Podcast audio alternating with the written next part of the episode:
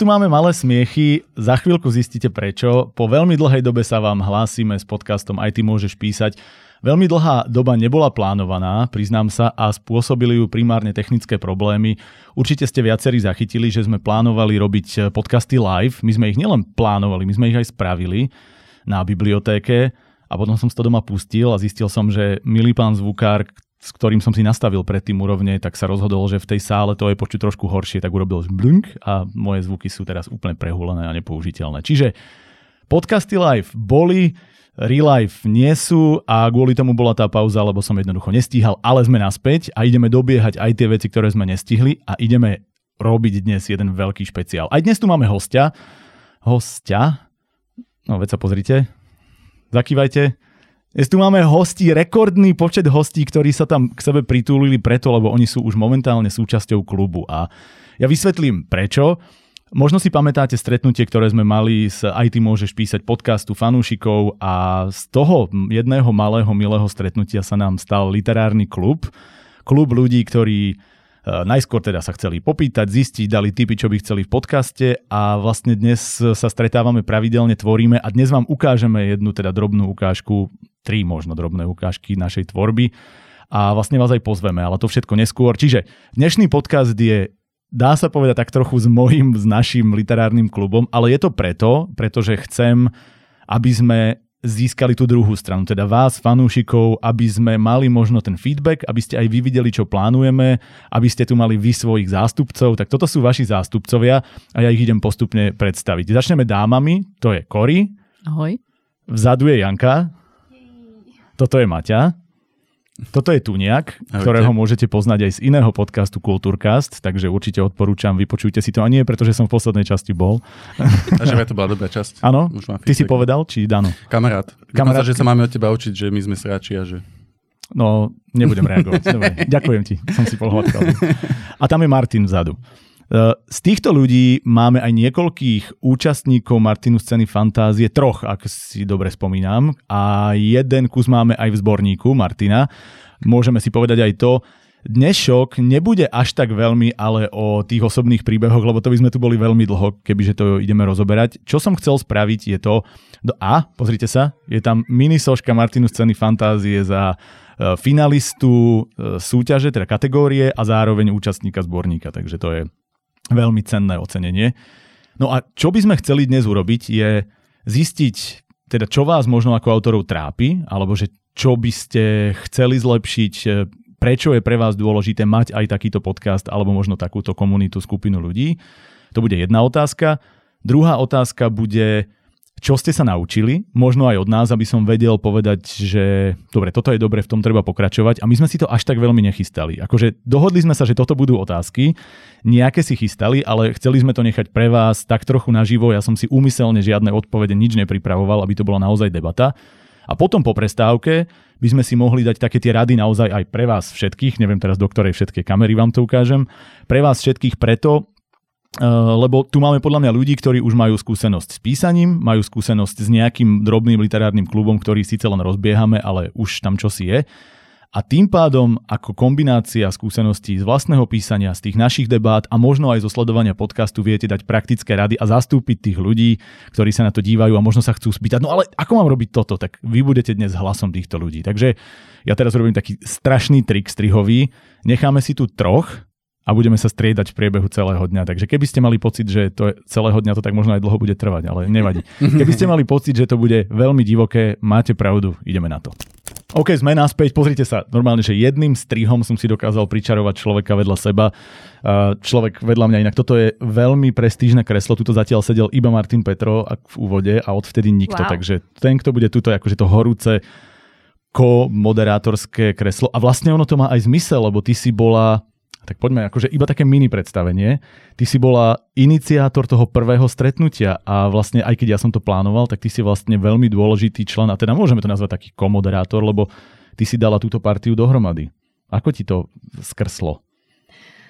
Dobrá otázka. Ja som túto myšlienku mala podobne ako ty hrozne dlho a chýbala mi presne takáto komunita, s ktorou si môžem prechádzať veci, ktoré píšem, dávať si feedback, tá spätná väzba, aby som sa mohla zlepšovať v tom v písaní. A vďaka tomu, že som počula podcast a spomínal si tam, že tvoríme komunitu a posielajte mi veci a tak som hneď sa tým totálne nadchla a hneď som ti písala, že Marek, Marek, no a čo, a poďme sa stretnúť a urob stretnutie ľudí a no a zrazu sme tu. Ja si skúšala, či nekecam náhodou, že tvoríme komunitu. Nekecal som, vidíte, už ma dotlačili, už som musel. Dobre, poďme uh, na teda ten prvý bod, ktorý sme spomínali, a to, že čo sú vaše problémy a možno budeme vystihovať aj bežné problémy ľudí, ktoré majú pri písaní. Tak teraz poďme z druhej strany, Kory. Aké mám problémy? No, že čo je to, čo máš pocit, že na čo narážaš pravidelne? Čo je to, čo by si potrebovala zlepšiť? Že som potrebovala dvadsaťosemhodinový deň. Mm, Prvé, okay. Čo by som potrebovala. Uh, nie, ja som veľmi, veľmi dlho už nepísala nič také akože literárnu tvorbu. Lebo normálne robím copywriting, vieš, ale to je niečo úplne iné. A potom som zistila, že veci, ktoré som, ja neviem, pred dvadsať rokmi už pomaly písala, vieš, také tie, ako na strednej škole ešte a tak, že to je niečo strašne zlé. A že sa musím zlepšiť. Jednoducho, úplne také, také začiatočnícke chyby tam sú. Ale keďže som sa tomu tak dlho nevenovala, tak v, v podstate mám problém so všetkým teraz. Mm-hmm. OK. No. No, tu nejak... No ja inak troška aj vlastne ja s tým klubom, pretože keď som začal písať, tak ono uh, v podstate tú spätnú väzbu, ja som mal ako možno aj veľa začínajúcich autorov len od známych. Uh-huh. A tá ich spätná väzba je väčšinou taká, že uh, je to fajn, bavilo ma to, uh-huh. alebo tak, alebo hm, moc sa mi to nepáčilo a akože to je fajn, ale moc ti to práve nepomôže. Aj to sú tie Nás... praktické rady veľmi. No, no veď to, to je taká praktická rada, že super a navyše oni ti aj troška fandia. Mm. Vieš, oni akože chcú, akože, aby si ďalej písal a nepovedia ti možno aj keď tam bolo niečo zlé. No a práve táto komunita uh, mi pomohla, jednak spätná väzba pri tých súťažiach, ale, ale najmä teraz, jak si my posielame tie poviedky, tak mi pomohla práve nájsť tie veci, takže... To, že viem odpovedať teraz na tú tvoju otázku, tak to je vlastne plus tej komunity. Mm-hmm. No a uh, s čím sa teraz stretávam, tak ako, sú to také dve veci, uh, že jedna je ako keby uh, príbehová, by som to nazval. To je, že vlastne sa snažím vytvoriť príbeh, aby mal význam, aby mal nejakú výpovednú hodnotu, aby mal logiku. Hej, to som zistil pri mojej poviedke, ako dopadla. Kto, kto vie, kto ti to povedal. Hej, hej. A, čiže ako keby vytvoriť taký ucelený príbeh, ktorý skutočne bude mať nejaký význam, bude mať logiku, bude nejako plynúť. A, a tá druhá vec, tá je tá technická, čiže ako keby nejaká literárna, mm-hmm. aby, aby tie opisy zneli prirodzene. Aby, aby sa to zaujímavo čítalo, dobre sa to čítalo, aby dynamika bola dobrá, to zase Matúš mi vedel povedať o tej dynamike. Takže tieto veci. Mm. Ja som sa inak bál, keď prídeme na stretnutie uh, s fanúšikmi, že tam budú aj fanúšikovia, ale že sa stane to, že ma niekto ukameňuje, že to využil ako príležitosť a ja už viem, kde, kedy bude, o koľkej a ja ho potom zničím. Ale ja som zatiaľ šokovaný, že vlastne aj ty, ako si hovoril, keď si sa prvýkrát ozýval, že si mal depresiu po tom feedbacku, čo som ja nechápal prečo, ale tak som no. si hovoril, že tak, takí ľudia museli byť ešte tým, ktorí, lebo ty si mal šesť odo mňa, čiže to bolo veľmi solidné, ale tí, ktorí mali dva, tri, že ježiš, čo sa bude, ale oni naozaj, že tí ľudia sú, vlastne to vám chcem poďakovať, že ste ma nikto ešte nezavraždili, neviem, kde ste, takže a ďakujem, že tí, ktorí prišli, tak sú takíto milí. Mati, ty to máš ako? Môj najväčší problém v písaní je písať po slovensky, uh-huh. takže to, to sa snažím veľmi zlepšovať a začala som aj na rady ľudí z nášho klubu uh, pí, čítať veľa vecí po slovensky, takže to je taká jedna vec. Čo sa týka štilistiky, tak tým, že som dlho rokov bývala mimo Slovenska, konkrétne v Anglicku, tak väčšina mojich vied, niekedy aj keď rozprávam, tak sú v stavbavé tie anglická, čiže to potom v slovenčine veľmi dobre nevyzerá. A potom písanie záverov. Mhm. Mám pocit, že začiatky sa mi celkom ako tak darí, ale keď príde k záveru, tak neviem nikdy, že kedy je ten, ten správny čas to ukončiť a ako to ukončiť, tak aby to zostalo proste, že wow. Mm-hmm. A možno aj vytvárať tie rôzne plot twisty, lebo toto ma strašne baví čítať. Takže možno, že ako to robiť lepšie, tak to bol taký jeden z takých mojich um, výziev, mm-hmm. by som povedala. Tá angličtina a slovenčina mám pocit, ale že... A vlastne aj tie ostatné body, ktoré si povedala, že sú... najväčší, na, najtradičnejší štandard, napríklad Martinus Cene Fantázie, keď teda tej som teraz prečítal viac ako čohokoľvek iného za posledných zhruba sedemdesiattri rokov. Uh, takže, takže ako tam mám ten... A hlavne myslím si, že to je najlepšia možná ukážka z hľadiska toho, ako píšu začínajúci autori. Lebo stále sa bavíme. Jasné, budeme radi, keď oslovíme aj nejakého pokročilého, ale myslím si, že primárna cieľovka musia byť tí, ktorí sa chcú učiť. Učiť sa má každý, ale predsa len e, najviac nasáť informácií z tohto, nielen, že tu nasávame inak väčšinou, dnes nikto nechcel, ale, ale že... Hej, presne, trápni sme. Ale že nasávať informácie najviac asi môžu ľudia, ktorí ich majú najmenej a tým pádom je super, že sa chceme zlepšovať, chcete zlepšovať a myslím si, že pre vás je práve ten podcast úplne že naj, najideálnejší. No ale čo som chcel povedať, že čo tam vidím vlastne, taká malá odbočka iba, čo tam vidím e, aj v Martinus Cene Fantázie a vlastne ty si to perfektne pomenovala, je to, že jednak úvody bývali väčšinou fakt výborné. Že naozaj, že úvody sú tá vec, ktorú človek má dlho vymyslenú, špekuluje a aj tam sa ukazuje ten rozdiel medzi tým koncepčným a tým discovery e, spisovateľom, teda tým architektom, archeológom, že vlastne keď ty máš vymyslené, o čom ideš písať, že si niekto povie, ja idem napísať o e, takejto príšere tam a tam, alebo idem napísať o e, takejto rase, alebo idem napísať o, o takomto strašidelnom mieste, je to super. Ale keď nevieš, že kam to ide, alebo aj keď vieš, kam to ide, ale ako sa tam dostať. Vieš, lebo ty máš zrazu, ja si to pamätám, keď som začínal, že máš prázdny papier a keď si to predstavíš ako mapu, teraz aby sme v tom fantasy svete zostali, tak vieš, že tuto je uh, uh, kraj a tuto je Mordor, ale máš toľko ciest, ako tam dôjsť a teraz ja som začal, a že, ale veď to ma ťa, Ježišmária, ale vedia, ako, ako mám urobiť to, aby som sa nerozkrižovatkovával viac a viac a ako mám ísť po pointe. A toto bolo úžasné na začiatku, nájsť tú prvú cestu a mám pocit, že na to sú práve aj takéto kluby, aj takéto debaty, aj takéto súťaže ideálne, lebo, lebo keď tú cestu raz nájdeš a bola zlá, tak vieš, že bola zlá. Mhm. A, a toto naozaj mám pocit, že sedemdesiat percent autorov v súťaži malo, že oveľa lepší úvod ako koniec. Keď to bolo opačne, som sa tešil, lebo takto podľa mňa má byť. Najlepšie aj aj, ale keď si máš vybrať, tak to druhé. A potom tá angličtina, že my všetci sme dnes uh, obdarení tou možnosťou čítať vo všetkých možných jazykoch. Máme tu jednu japanologičku, takže vlastne aj v japončine. A, uh, a že vlastne my si môžeme vyberať literatúru z celého sveta, aj tú nepreloženú. A v angličtine, ja, tie, ja nenávidím preklady, čiže ja keď čítam nejaké veľké dielo, a samozrejme tie svetové sú lepšie, je ich väčšia konkurencia, majú väčšiu históriu v tom, takže samozrejme, že vyberáš si to najlepšie a keď to chceš v origináli, tak je to v angličtine. A práve tam je to čítanie v slovenčine absolútne kľúčové. Čiže je super, že sa vraciame k tým istým problémom alebo k tým istým témam a vlastne my si môžeme rozobrať aj tie ďalšie e, situácie a hlavne od ďalších dvoch ľudí v tejto situácii. Nová zostava a máme tu teda dvoch ľudí. Rozhodli sme sa tu jedného nechávať. Kory, ty si to vyhrala zatiaľ ako, oh, ako, ako dáma, teda jedna z dvoch dám. Strihol som si za vás, zostala Takých si... dvoch? No, ktoré tu boli predtým. Aha, dobre. Všetky som menil. To neboj sa, vieme aj o Janke. Tu je tá tretia dáma teraz. Janka, začneme tebou. Tu je teda Martin, ešte raz pripomínam. Ako ste to mali vy? Máte aj vy nejaké také svoje problémy alebo niečo, čo vnímaš? Alebo si to vnímala a v čom ti to možno potenciálne pomohlo? No, ja mám veľmi veľa problémov. Myslím písacích teraz. Ne? tak som len pre, len pre istotu. Písaní.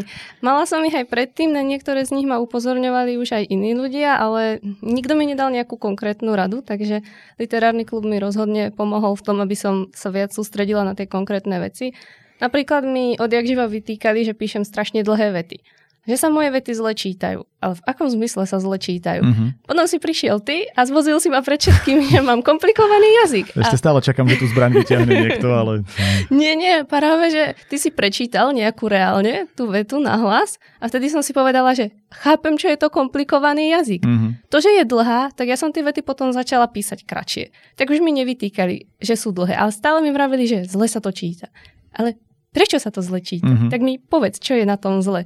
A potom vravím sestre, ktorá čítala poviedku, ktorú som posielala do súťaže, že no, ty si mi povedala, že tá poviedka je dobrá, že tam nie ničo. A potom sa dozviem, že mám komplikovaný jazyk. No, to máš? A, no. a prečo si mi to nepovedala? No, ja sa tomu nerozumiem a mne to tak prišlo, že to tak asi má byť. Takže toto potom písanie v pasíve, že to mm-hmm. sa rozhodne nemá robiť alebo v minimálnom množstve. Čo som tiež zo začiatku bola taká, že prečo? Ale čím viac človek píše, tak to pochopí. Mm-hmm. Že znie to lepšie, keď to prebieha, keď je to aktívny dej, než keď je to niečo, čo sa len deje tomu tej postave alebo niečomu, čo sa tam vyskytuje v tom príbehu. S čím mám ešte problém? Ja by som inak iba k tomuto rovno dopovedal, že to výborne si to pomenovala, že čo robí postava alebo čo sa jej deje, lebo ja si dokonca viem predstaviť, že ten pasívny e, tvar by mohol byť perfektný, keď chceš napísať poviedku v tom, že je to nejaký nemohúci, alebo ktorý má pocit, vieš, nechcem nejak nazvať, ale nejaký konšpirátor, ktorému celý svet môže za všetky jeho problémy a to sú tí ilumináti a tí neviem kto, že vlastne písať o takejto postave v pasíve a oddeliť ho možno napríklad od tých ostatných, že to je perfektný nástroj. Ale použiješ to ako nástroj z dôvodu. Ale že písať v pasíve len preto, lebo to je knižné. A toto je podľa mňa presne to, že ako ti to povedala sestra, že lebo sa to tak možno robí, že my máme tendenciu sa pozerať, veď ale ono to musí byť niečím umelé, nemusí. A veľa ľudí na to prichádza, ja som na to prichádzal rovnako až písaním a najlepšie na to pomáha a vlastne aj s tými dlhými vetami čítanie nahlas, čo vždy hovoríme. Že keď som ja, ja zrazu to povedal na mikrofón a ty si počula tú vetu, že kto by takúto vetu kedy povedal, lebo sa to, a, a teraz to komplikované, krkolomné, cez miliónkrát, ktorý pasívne čosi a že vlastne ono to je úplne perfektné, keď to zrazu musíš prečítať sám pred sebou, ale hlavne pred inými, ale nahlas. Mm-hmm. Takže tam si myslím, že, že už len to, že to pred sebou čítame, takže získava úplne iný rozmer.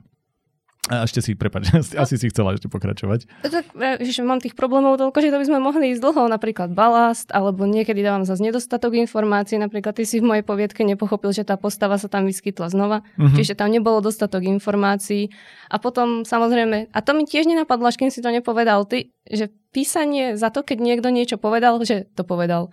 Lebo každému je jasné, že to povedal. Mm-hmm. Alebo dá tam človek otáznik a zase to napíše opýtal sa. Tak je jasné, že sa opýtal, ale necvaklo mi to, kým som to nepočula v podcaste. Takže... Hej, tak to som rád, že, že sme našli aspoň čosi. A vlastne ty si už tak zrovna začala odpovedať trošku na tú druhú časť, a to, že čo ste sa naučili, ale to je super, lebo podľa mňa takto, takto sa to prirodzene aj tak prepája, takže to je úplne v poriadku.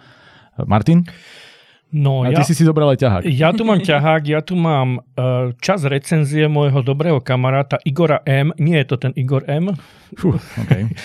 A on mi napísal... Je tam na, málo vykričníkov, vidím, to nemôže na byť moju, na moju teda zborníkovú poviedku, takú krásnu recenziu, ja len poviem jednu vetu. A on tam napísal, že keď to čítam, tak si ťa živo predstavujem, ako nad tým sedíš, ako to píšeš, ako sám seba tromfuješ s nápadmi, čo tam ešte napáliť, nejakú antiku, Rím, Ježiša na kríži, nejakú politickú pikošku z osme, pár kvapiek e, textu z erotických časopisov deväťdesiatych a potom nadšene vyskočíš a usmievaš sa popod fúzy. Takže... Toto je môj najväčší problém, že ja bohužiaľ mám také genetické dedičstvo, pretože môj starý otec bol prvorepublikový učiteľ, môj strýko bol profesor na vysokej škole a ja som teda í té konzultant a ja sa snažím ľudí vzdelávať. A tam je obrovský problém, že sa snažím napáliť niečo, čo sa nazýva že infodump, že, mm. že proste vzdelávať tých ľudí a vymyslieť niečo a najhoršie na tom je to vymazať, lebo to je ako potrat vlastného dieťaťa, keď ma už niečo napadlo, že napadlo mi, hej, nie ma napadlo. Výborné je. Učí sa, je to výborné. Takže, keď, ma, ke, keď mi už niečo napadlo a potom to vyhodí stadiel, pretože mi je strašne ľúto to, to z toho vymazať a, a, a toto je najväčší problém pre mňa asi. Mm-hmm. Inak je to veľmi dobrá recenzia a je to krásna výnimka, kiež by sme také výnimky mali všetci vo svojom živote, že aj keď máte blízkeho človeka, tak ti dokáže toto povedať, ale on mi akože normálne, že ja keď som ťa nepoznal, lebo som čítal anonymnú poviedku zo súťaže, tak som mal tento pocit, ale nevedel som to ku konkrétnemu človeku, charakteru, osobnosti priradiť, ale odkedy ťa poznám, tak je presne, čo on povedal, ja si to tak predstavujem. Toto bude super a, mm, a teraz si sa tromfol a mm, vynikajúco, vieš, a teraz, a teraz akože prichádzaš a že ešte čím to narvem, čím to vyšperkujem a čo je presne to, že niekedy je menej viac a myslím si, že v tomto ťa budeme musieť ešte trošku stírať a sekírovať. On ten kamarát ma pozná dvadsať rokov, tak išlo. Ej, takže... no, tak je, je mi to jasné. Dobre, prejdeme na tú druhú časť. Uh, vieme, čím ste sa vytrápili. Máte niečo, čo vám tento podcast konkrétne dal? Povedzme to tak, že, alebo možno nielen tento podcast, možno skúsenosť teraz, ktorá prichádza s touto komunitou, proste cez podcast sme sa dostali niekam. Pýtam sa to primárne preto, lebo si predstavujem, že tam je niekto vonku, kto sa možno cez vaše kontakty, cez niekoho dostane k tomuto a chce vedieť, že čo sa môže naučiť tým, že tu sme, že je tu niekto prvýkrát a, a možno aj ukázať, že aha, aj toto sa dá naučiť, aj ty môžeš písať, aj ty sa môžeš učiť a zároveň potom prejdeme k tomu, že teda čo ďalšie to bude. Uh, poď Kory, ty si tú chvíľu bola ticho. Ono sa dá naučiť nesmierne veľa už z toho, že niekomu niečo beta readuješ. Mm. Že vlastne si to prečítaš a teraz musíš napísať presne, že čo kde ti nesedí a ako sa cítiš a kde ťa strátil, akože kde si uletel, alebo kde už mu to neveríš, alebo veríš, alebo čo, kde sa ti niečo páči, nepáči a vlastne tým analyzuješ aj vlastne svoje veci spätne a začínaš sa na všetko pozerať vlastne úplne inak, hej, a ja aj potom niečo začneš čítať a už si všimneš, že aha, tuto, tuto to nejako ide pomaly a tuto mi chýba informácia a tuto neverím tomu človeku, čo napísala, tak, že vlastne je to super obohacujúce. A potom je to ešte super obohacujúce tým, že ty si prečítaš betári toho istého od ďalších troch, štyroch, piatich ľudí a každý tam vidíme niečo iné. Mm-hmm. Že, že veľa vecí sa tam zhoduje, že, že máme problém s niečím a niečím, ale proste každý si, niekto si všimne nejakú logickú chybu, ktorú ja som si nevšimla, lebo ja som si všimla, že hen tam sa mi nelúbila nejaká emócia, ktorá mi nesedela proste k tomu, čo sa tam dialo a tak. Čiže zistíš oveľa viacej o tom, o tom dielku. Mm-hmm. A to je úplne jedno, aké to je krátke, alebo či to je vôbec próza, lebo ja píšem básne, lebo tie som písala viacej, čiže do toho sa mi tak ľahšie vstupuje a tam zistíš, že aj, aj tam sa to dá urobiť. Aj pri básni sa dá urobiť beta reading. Minula som si napísala otázky, lebo Maťa sa ma spýtala, že a čo presne ti mám povedať, tak som vymyslela nejaké otázky, že čo asi a zistila som, že je to v podstate veľmi podobné tomu, ako, ako robíš beta reading na prózu. Mm-hmm. Že tiež akože ti o niečo ide, má to byť nejaká pointa na konci proste, aj keď je to o tvojom pocite alebo stave duše, alebo čo chceš povedať, tak je dôležité, či ten človek pochopí, čo si tým chcel povedať, alebo pochopí niečo z toho, čo si chcel povedať, lebo môžeš, ako vieš, chcieť niečo mysterióznejšie urobiť, vieš, proste má to veľa, ako báseň môže mať veľa všelijakých Mm-hmm. Ako, metafor. Áno, áno, môžeš to vysvetliť rôznym spôsobom, ale akože aspoň keby sa pohyboval v tom tvojom, ako tam, kde si ho chcel dostať, mm-hmm. tak aby sa tam dostal. A vlastne a potom u mňa napríklad v jednej básničke sme zistili, že na začiatku to vyzeralo na niečo úplne iné a ja som sa vlastne postupom času dopracovala k nejakému, k nejakému inej idei, ktorú som rozvinula a na tom začiatku to nefungovalo, hej.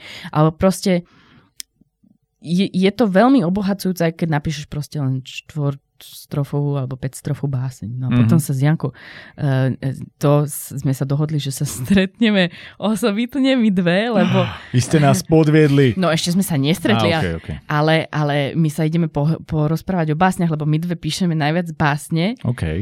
Uh, ešte Marian, samozrejme. Uh, aj ty si písal niečo, že... No, tak nie, dobre, nie sme úplne Hej. same, ale my sa nevieme dohodnúť, lebo... Vy dve z tých zvyšných de- deviatich, ktorí všetci píšu básni, píšete najviac. Hej. To je pravda.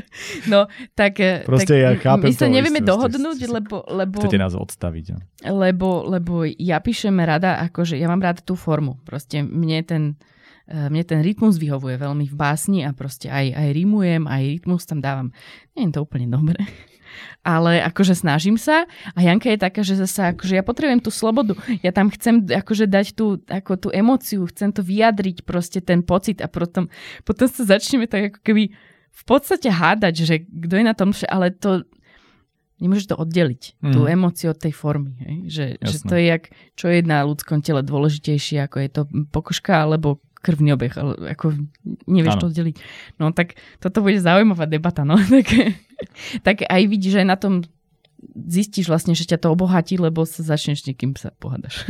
No, to je, ale to sú také pozitívne hádky. To, kým no, no. to nie je hádka, kým to vlastne ono to krásne prepája sa, ja spolupracujem ešte s takými inými podcastmi, kde robím primárne technickú podporu a teda produkciu a podobne a mne sa strašne páči na tom, že oni majú veľa tém, ktoré sú obohacujúce v takomto spoločenskom rozmere a jedna z mojich obľúbených tém u nich sú konflikty a oni vlastne hovoria, že konflikt sa vníma ako negatívna vec, ale že konflikt je jediná vec, ktorá posúva veci dopredu, že vlastne jediná vec, ktorá sa nesmie stať je násilie a agresivita. Že kým konflikt je o tom, že si vymeniaš názory, tak sa tým obidvaja posúvate dopredu. Čiže vy máte konflikt, vy nemáte hádku. To Poď je... sa hádať. Poď sa so mnou hádať. Janka, ty už to máš tak, že sa nedokážeš tak ako ja, už si sa dostala do tej situácie pozrieť na akékoľvek dielo, ktoré čítaš bez toho, aby si ho nebe- nebetarídovala? Bohužiaľ, hej. Ja yes, mám vás, už to nie je iba mnou. Predstavte si stotridsaťsedem týchto, ja už dnes neprečítam nič a najhoršie, keď sa ma spýtajú, povedz mi tvoje obľúbené dielo, všetko je zlé. A nie som, všetko je super, ale všade vidíš už potom chyby. No. Presne tak.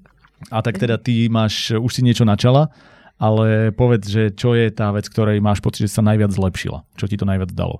Tak podľa mňa táto komunita má najväčšiu výhodu, ako povedala Kory, v tom beta readingu. Jednak v tom, že ja sa naučím veľa z toho, že beta readujem diela ostatných a vidím, čomu sa venujú oni po svojom mm. voľnom čase v písaní, kam sa posúvajú, aké témy rozoberajú. Takže to je veľmi obohacujúce a tiež v tom, že mne dá niekto ten beta reading. Že vidím ten názor niekoho, kto sa reálne literatúrou zaoberá a vie mi vytknúť tie veci, ktoré tam boli zle, že napríklad z tejto vety necítim napätie, alebo tuto bolo treba lepšie vybudovať atmosféru, toto je nelogické a podobne. Mm-hmm. Takže to je super. Potom zdroj informácií, pretože napríklad Kory tam zdieľa úplne úžasné veci o tom, kedy bude nejaká súťaž, mm. alebo aký workshop a iné ďalšie veci. Takže keď sa chce človek vzdelávať, tak sa rýchlo dostane k tomu zdroju. A tiež tá motivácia, lebo keď človek píše, dajme tomu, iba svoje veci, tak občas sa dostane do takého stavu, že je tým zahltený a nemá motiváciu, nevie čo so sebou, ale keď vidí, že ostatní píšu, alebo si dáme nejaké zadanie, alebo nejakú hru, mm-hmm. že poďme to robiť spolu, tak jednak si oddychne od toho, čo robí bežne, takže sa tak nejako znova vzpruží a tým, že to robia všetci, tak sa mu do toho viacej chce. Mm.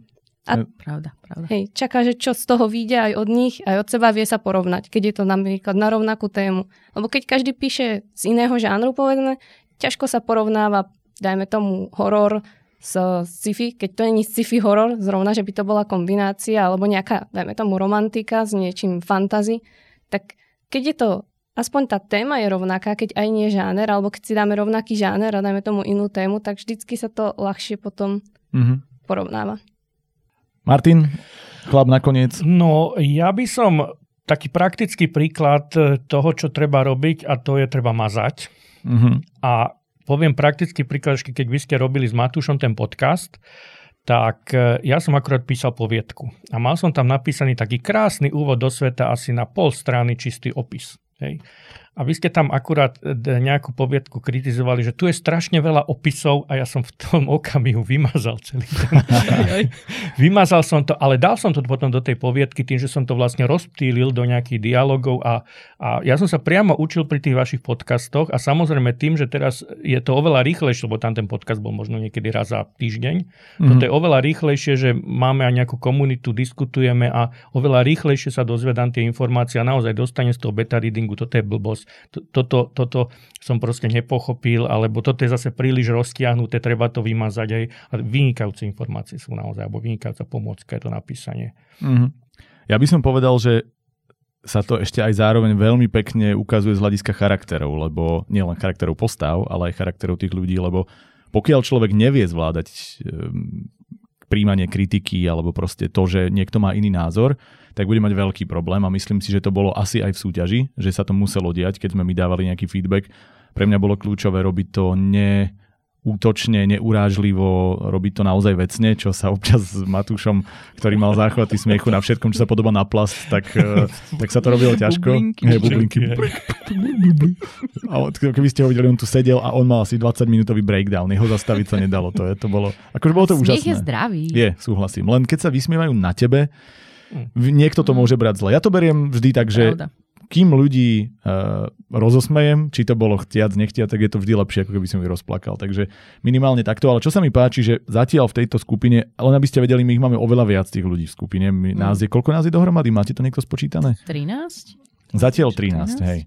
A akurát šťastné tak, číslo. Hej, presne mm. tak. Akurát nie všetci mohli bohužiaľ prísť, takže sme to urobili tak, že aby sme boli aspoň päť plus ja. Takže sme skoro polovica. To už sme skoro uznášania schopní, takže sme to, sme to dali.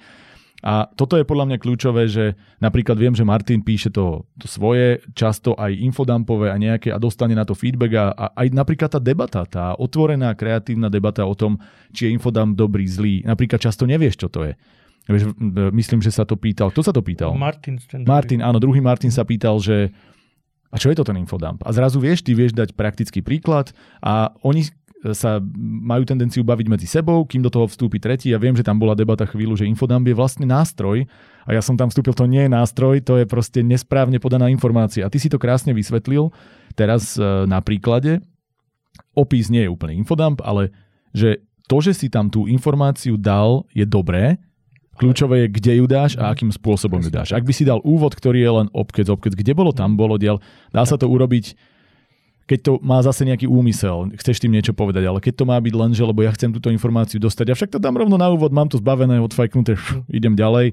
Nie. A toto je perfektné, že vlastne napriek tomu, že máme všetci iný záber, iné obľúbené veci, inak píšeme, takže sa to vlastne prepája. Čiže teraz sme sa tak zase pochválili navzájom. Tak ako budeš kvôli, keď nie sám sebe. Presne tak. Máme tu ďalšie dva kusy, výmena prebehla. Ako to máte vy? Teraz viete, o čom sa bavíme. Dávali ste pozor, kým ste sedeli bokom, hej? Áno, áno, dávali. Ale no, že teraz si to otestujeme. Dáma má väčšinou prednosť. Dobre, dáma má prednosť a tak rozhodne, že má pán prednosť. Dáma, dáma, áno. Uh, no, uh, v podstate to, čo, to, čo hovorili, tuto predrečníci, kolegyne, tak uh, áno, presne to by som povedal aj ja. A tak skúsim ešte niečo iné možno povedať, že čo mi to dalo, aj tie podcasty, aj možno tá komunita. A to je ako keby sa aj pozrie na to, že že prečo vlastne píše človek. Mm-hmm. Uh, to je celkom fajn si povedať, pretože uh, mám si tu napríklad Maťa Hatalu, uh, s ktorým ja mám to šťastie, že som troška tak v kontakte. A on mi práve dal takéto, povedal by som, že až filozofické otázky. Lebo hej, ja už niečo, že uh, napísal som knihu, to potom tiež poviem, ale že tu prečítaj si knihu a povedz, aká je dokonalá, neviem čo. No a on vlastne začal potom vlastne pýtať, že, že čo ty chceš povedať? Uh, prečo chceš pí- písať a akože, aké sú tvoje očakávania, aké sú tvoje ciele. A toto je možno tiež uh, fajn, uh, uh, že aj pre tých začínajúcich autorov, že vlastne prečo píšu, aby si to povedali. A čo mi dalo je, že keď teda by som chcel v budúcnosti niečo vydať, lebo to je môj cieľ, nej vydať knihu napríklad, tak je dobré uh, nejako postupne začať. A tieto poviedky, tieto súťaže je fantastický nástroj a vôbec táto komunita, um, ako sa, ako sa postupne zlepšovať. Pretože keď človek ide začať, že napíše knihu, napíše, neviem, tristostranový román, no tak jednak si to nikto neprečíta, nikomu sa na to moc nechce dávať spätná väzba. A pričom tie poviedky, tie kratšie diela, vie si tam presne tie veci, ktoré aj v knihe, tak vie si ich aj v tej poviedke nacvičiť, uzavrieť príbeh, postavy, dialógy, opisy, proste všetky tie technické aj príbehové veci, vie si nacvičiť na tej poviedke a poviedku desaťstranovú už sú ochotní si ľudia prečítať, aj tá komunita a presne tie beta readingy, jak sme hovorili. Mm-hmm. Takže toto je vec, uh, už len pochopiť to, že môžem písať poviedky a dosiahnuť možno potom niekedy v budúcnosti ten cieľ, tak uh, to je veľký plus. No a potom ešte si tu práve mal aj tých uh, editorov nejakých mm-hmm. v tom podcaste a tam tiež napríklad zistí, že keď by si teda v budúcnosti chcel náhodou niečo vydať, tak uh, je, že to mi to dalo, že aby som ako keby sa netlačil, nehnal sa, pretože ja viem, ako ja som chcel, že, že hneď rýchlo, rýchlo, aby to už bolo hotové, lebo že však viem písať, asi nie, tak hádam, my to musia hneď takto zobrať a vydať a potom neviem čo. Presne, viem, že Milan je tvrdý my, tak to rovno môžem ísť von. No... A uh, čo som chcel, že tí editori... No a tí práve povedali, že aby sa ako keby šlo pozvolna. A to je tiež niečo, čo mi, čo mi toto dalo, uh, tieto podcasty, že, že pochopiť, že nemusím sa hnať. Mm-hmm. Je, je to postupné, človek sa zlepšuje, mnohí však aj isto, aj už aktuálni autori sa proste zlepšujú a môže byť proste rozdiel v ich uh, piatej knihe a prvej knihe. Hej. A mne sa veľmi páči to, čo si povedal, Uh, že, že si to z toho dostal, teda ty si mal to šťastie, že máš Martina Hatalu pri sebe, ale že málo kto, kto, s kým sa bavím o tom, dokonca tú odpoveď dokáže dať aj po chvíli, že, že prečo si to písal, alebo že, že čo, to, čo mi to malo dať. To, to je to, čo sme sa my snažili v tých, alebo ja som sa snažil vždy vyťahnuť v tých feedbackových podcastoch, aj samozrejme v iných, ale tam toho bolo najviac, lebo už sa zameriavaš na konkrétne dielo a že, že pre, prečo som to čítal. Lebo jedna vec je, že prečo si to robil ty, a to je, to je tvoja osobná motivácia, ale mm-hmm. prečo to mám čítať ja? To je, to je... A, a to, to je to B, ktoré je podľa mňa ešte kľúčovejšie v tom, že ty môžeš napísať niečo, čo vieš, prečo robíš, ale prečo, vieš, prečo by sa mal niekto zaujímať o to, že čo mu to dá. A to môže byť pokojne úplne jednoduchá vec, ale musí byť jasná a nemôžeš mixovať, uh, že zároveň chcem, aby si sa trošku pobavil, veľmi vydesil a popri tom chcem, aby si mal filozof, akože dá sa to, ale keď chceš, vieš to, jak navariť surovinu, z, teda navariť jedlo z milión surovín z každého korenia, ono to úplne nejde. A tam tam aj trochu tohto jazyku, aj trochu tohto jazyka, bude to trochu archaické a bude to veľmi moderné a popri tom uh, tam dám ešte, to budem písať v druhej osobe a, a, a v šiestej zároveň, akože to trošku preženieme a toto proste nie. Čiže je super, že vedieť, kam ideš naozaj mm-hmm. a, a prečo, prečo ty, prečo to má čítať človek a ako mu to podať tým najpriamejším, najjednoduchším spôsobom a najpri, najpožívateľnejším, keď už sme mali teda tú uh, žrádlovú metaforu. Ja ešte len dodám, že uh, a v tomto je práve aj tá komunita, ktorú sme my vytvorili super v tom, že si to vieš otestovať. Mm-hmm. Že tí ľudia ti dajú potom nejaký feedback, aký mali z toho dojem a ty vieš, alebo keď, keď, keď si vieš určiť, že čo si chcel z toho uh, čitateľa dosiahnuť, alebo a, a, aký dojem z toho má mať a keď on ti povie niečo úplne iné, tak vie, že asi som to nespravil úplne tak, ako som to mal spraviť. Hej. Mati? Ja som chcela povedať to B. Prepáč. Ale naviažem na to, lebo podľa mňa jedna z takých tých hlavných rád, ktoré pre čitateľov, pre, pre poslucháčov podcastu sú veľmi aplikovateľné, je Uh, premyslite si to predtým, ako začnete písať. A toto bolo aj niečo, čo sme sa na, na, na poslednom stretnutí nášho podcastu rozprávali, že tuto si hovoril, že tuto to bolo premyslené, alebo je tam, je tam vidno, že to je premyslené. A to je vlastne niečo, čo som si tak veľmi zobrala, lebo niekedy, keď som začínala takto kreatívne písať, tak som si išla taký freestyle a že tuto a že no tak ako to pôjde, že ten príbeh sa bude vyvíjať sám nejako. A že nejak to proste dopadne. Ale... Ale toto, premyslenie si to dopredu a potom, keď už vieš, kam to ide, tak tým pádom to tam vieš zobrať. Tak to, mm-hmm. to bola taká jedna vec, ktorá mne dosť rezonovala. A druhá vec, ktorú som chcela spomenúť, je čítaj si to nahlas. Mm-hmm. A toto je niečo, čo ja robím aj vlastne ako z marketerského, copywriterského pozadia, alebo teda práce. Um, treba si to čítať nahlas, aby si vedel, ako to naozaj znie a aby si vedel, že kde tá veta už je naozaj dlhá, kde to je príliš kľúkaté alebo komplikované. Takže, takže to bola taká ďalšia vec. Samozrejme, tie všetky veci, ktoré odzneli tiež. Tam vy tam máte strašne veľa pozitívnych vecí, ktoré sa, sa môžeme učiť. A, a vlastne ešte mi napadla jedna vec, ale to neviem, či ste spomínali aj vy, alebo teda ja som to počula na jednom kurze o písaní poviedok.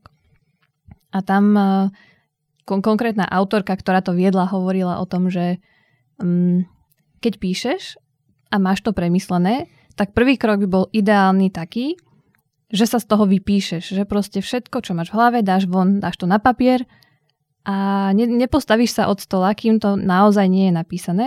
Potom to necháš na pár dní a potom sa mm. k tomu vrátiš. Myslím, že také niečo podobné ste spomínali aj vy v podcaste. Hlavne v prvých dieloch. Tam sme, tam keď sme rozoberali také tie len úvody do písania, tak toto bolo dôležité, že nechávať si odstup, ale potom už sme, je pravda, že sme sa k tomu už potom veľa nevracali, no, kým k iným veciam tie sa objavovali nejako.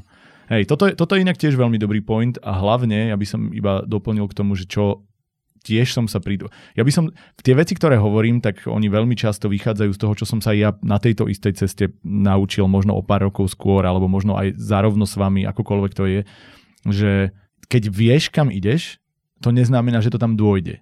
Ale zase je to, ako musíš poznať techniku, nástroj, musíš poznať to, čo je štandard v istom zmysle literárny, alebo prečo sa to takto robí, aby si vedela, kedy to necháš a kedy to zmeníš. A to je presne to isté s tým, že ja potrebujem vedieť pre mňa, ja nehovorím, že každý to tak má mať, ale ja som vlastne mal a stále mám občas ten pocit, že toto je dobrá téma, išiel by som ju písať, ale zistil som, že nikdy to nie je také dobré, keď nemám predstavu, kam to pôjde, ako keď ju mám a potom ju zmením, pretože tá, ten príbeh si to pýtal. Ale je to presne tak, akože, ako keď je, ja som zase z manažerského pozadia školského a tiež tam študoval Igor M, ale to už ten, naozaj. A ja som študoval manažment. Áno, tiež, ten, že v ú ká? Nie, ja som v ú ká... Ja som v, ja My sme som, tú istú školu študovali. Nie, ja som v ú ká United Kingdom. Iné ú ká, dobre si, ma, dobre si mi dal. No, tak ja som s týmto iným Igorom o pár, teda on bol o pár rokov skôr, ale študoval tú školu, ktorá mi stále tak občas rezonujú veci, ktoré sú aplikovateľné na čokoľvek. A tomto bol strategický manažment a takýto a takýto, ale v tom strategickom bolo presne, že keď nevieš, kam plávaš, tak žiadne, žiadny vietor ti nie je dobrý. A to je to krásne pomenovanie toho, že aby som vedel, že idem týmto smerom a na základe toho zmenil ten kurz, potrebujem nejaký kurz najskôr nastaviť, lebo inak len krútiš a krútiš a krútiš a krútiš aj tak ako to, tú navigáciu, tak aj seba uh, na tom mori. A podľa mňa toto je super, že, že zase to môže byť tip, že to neznamená, že sa ho musíš držať za každú cenu, ale znamená to, že choď nejakým smerom a konkrétnym smerom. A to je super. Ja som to vlastne na tej tvojej kratučkej poviedke videl a preto sa mne napríklad páčila, keď sme mali to svoje cvičenie, o ktorom budeme o chvíľu hovoriť, že ja som videl, že si si to rozmyslela a zrazu ideš z bodu A do bodu B a to medzi tým sa píše ľahšie. Ale keď nevieš, obzvlášť v časovom strese, v krátkom formáte, kam chceš dôjsť, tak z toho vznikne Game of Thrones saga, hm. ktorú si chcela mať za pätnásť minút hotovú a píšeš to šestnásť rokov potom. Takže to, je, to vie byť niekedy problém. Ty? Ja ešte, prepáč, len, ale to, to možno budeme v tej ako keby tretej časti, ale že napríklad s tou štruktúrou, no vlastne to ako keby, že si vytvoríš štruktúru toho, čo chceš písať, tak teraz, jak sme si aj my dali v komunite, že máme napísať teda na nejakú tú tému, nejakú poviedku, tak som zistil, že s tvorbou tej štruktúry a tou prípravou som strávil asi deväťdesiat percent času. Mhm. Ale to je úplne v poriadku, keď si spomeniete... No úplne ľahšie sa mi to písalo. No, presne tak, presne tak, ale ono je to vlastne...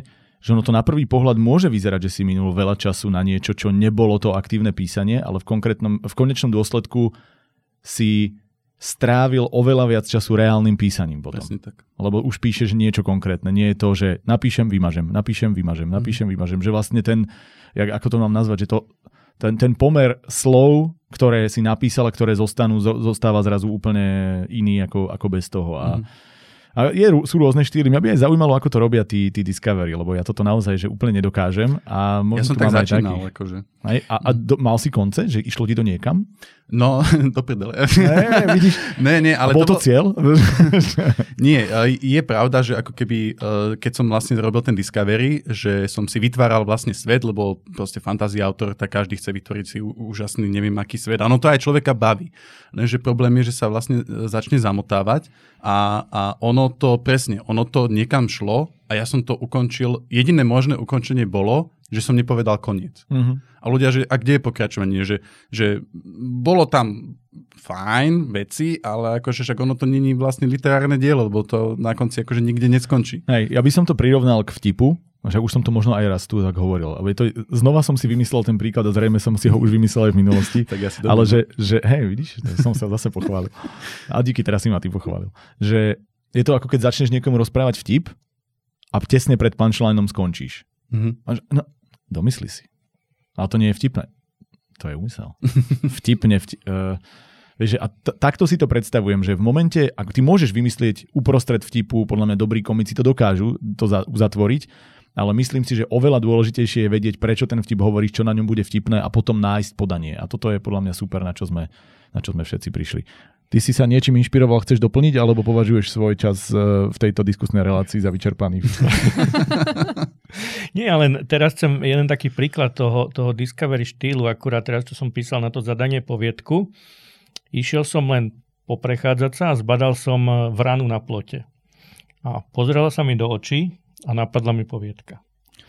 Toto je ale úplne perfektné, lebo keď sa dostaneš do tohto stavu, To, je, to neexistuje podľa mňa nič. Mne sa to stalo, mám jednu poviedku, dokonca je v zborníku, v tom prvom dvetisícosemnásť, čo som poslal, tak to sa mi stalo tak, že som išiel z Frídku mistku od mojej manželky, sme išli spolu do Považskej Bystrice k mojim rodičom na oslavu. Musel som sa zastaviť na Makove na toaletu veľmi urgentne. Išiel som naspäť a keď sme prišli do Považskej, som zistil, že som tam zabudol všetky doklady. Že som si ich takto prevesil na, na, na, na ten, to, čo drží toaleťák, na takú tú, túto. Mm. Takže som sadol a išiel som naspäť. Neexistovala lepšia vec, lebo som bol vytočený, naštvaný, zároveň som mal čas sám len tak a človeku zrazu bol plný emócií, tak mu tá hlava šrotila. Išiel som, sledoval som prírodu a zrazu mi proste pomaličky začala sa spájať, že som mal nápad tu nápadom a on sa mi zrazu začal spájať tým, že som bol vystavený do nejakej situácie. Ale bolo to aj tým, že som v tom čase veľa ten kreatívny sval trénoval, že som veľa uvažoval, čo písať a skúšal som a tak ďalej. A zrazu som došiel presne do tej situácie, že vtedy ti už aj Aj to, že ťa osere vták, ti príde ako, že to je inšpirácia, toto je, že akože to je, to je fantázie. Na mňa sa iba pozrel, ako ni- nič viac neurobil. Nie, hej, to, to hovoríš teraz, ale...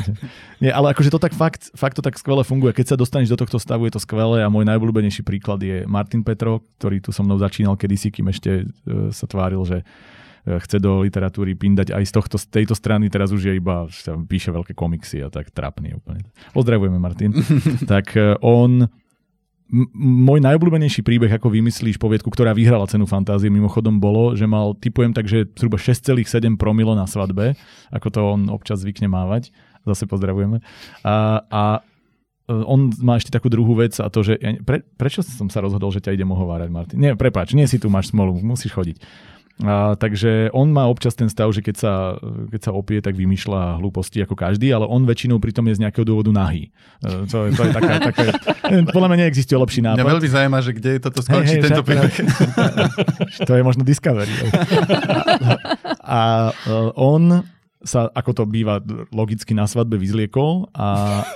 a rozhodol sa, a možno sa úplne, že donáhľadil, ale akože minimálne výrazne sa vyzliekol a rozhodol sa, že skočí do bazéna z nejakého dôvodu a uprostred medzi skokom a dopadom vymyslel celú poviedku. Že on proste vyskočil a zrazu mu sa zastavil čas, celá tá situácia mu prišla, ale veď, a pravdepodobne už čerpal z niečoho, nad čím uvažoval, ale ten moment, nejaká hovadina, ktorú spravil, tak on potom doletel k svojej manželke, pamätaj si toto, pamätaj si toto, a ona si to neviem, či zapisovala, alebo čo ďalšie, a, on, a vlastne hej, to som vymyslel, sadol si, napísal, vyhralo, hotovo. Čiže wow. Toto sú veci, ktoré a tým chcem vlastne skôr tak motivovať vás, nechlastajte. Nie, nie, nie, nie, nie, nie. A, Chcel som tým povedať, že... Vyzliekajte sa na svadbe. Ale tak to zase áno. A, ale, že... a väčšinou, akože ideálne ženích alebo nevesta potom na izbe, hej? Akože do, dovtedy to je... A, a, a proste, že, že naozaj, že sledujte a čerpajte, lebo ono to fakt prichádza odkiaľkoľvek a ja si myslím, že to prichádza iba vtedy, keď človek je tomu otvorený. Že to dovtedy... A keď ako keby tie nápady... skúša, trénuje, spracúva a keď zistí, že vlastne z každého takéhoto nápadu, z každého všímania si ľudí, z každého sledovania, ako sa ľudia rozprávajú, ako reagujú, prízvuky, uh, slová konkrétne, zrazu ti vyskakujú konkrétne postavy a keď ti do toho príde vlastne ešte aj to, že, že situácia a vieš si predstaviť, oh, toto je, vieš, ti, to vzbudí pocit, tak ten pocit využí. A toto je podľa mňa super, lebo to písanie je o emócii a keď tú emóciu kdekoľvek dostaneš, napríklad aj na polceste letu do bazéna nahý na svadbe, tak to treba proste využiť. Takže Martin, inšpiruješ nás svojou nahotou aj na ďalej. Aj dnes tu máme reklamný break a tento break bude veľmi špecifický, pretože všetkých tých štandardných partnerov už poznáte, tých nejdeme ani čítať dnes, ale urobíme si, tak ako vlastne nenápadne počas celého tohto dielu, uh, reklamu napríklad aj na jednak náš podcast, ale samozrejme aj na náš literárny klub. Takže poďme postupne. Uh, Prináša vám to vlastne, dá sa povedať, tento diel literárny klub, aj ty môžeš písať, ktorý teda oficiálne meno ešte nemá. Zatiaľ ho voláme takto, ale už sme sa bavili o tom, že možno by sme ho mohli premenovať na niečo rozumnejšie. Takže name pending, uvidíme, môžete dávať pokojne návrhy, ale tento reklamný break, pseudoreklamný break využijeme na to, aby sme sa porozprávali o tom, alebo možno oznámili to, čo plánujeme do budúcna. Máme za sebou vlastne prvý rok, alebo teda kalendárny rok minimálne, aj preto tento diel, taký sumarizačný to nazvime, s fanúšikmi, s poslucháčmi, s divákmi, s píšucimi, proste so všetkými.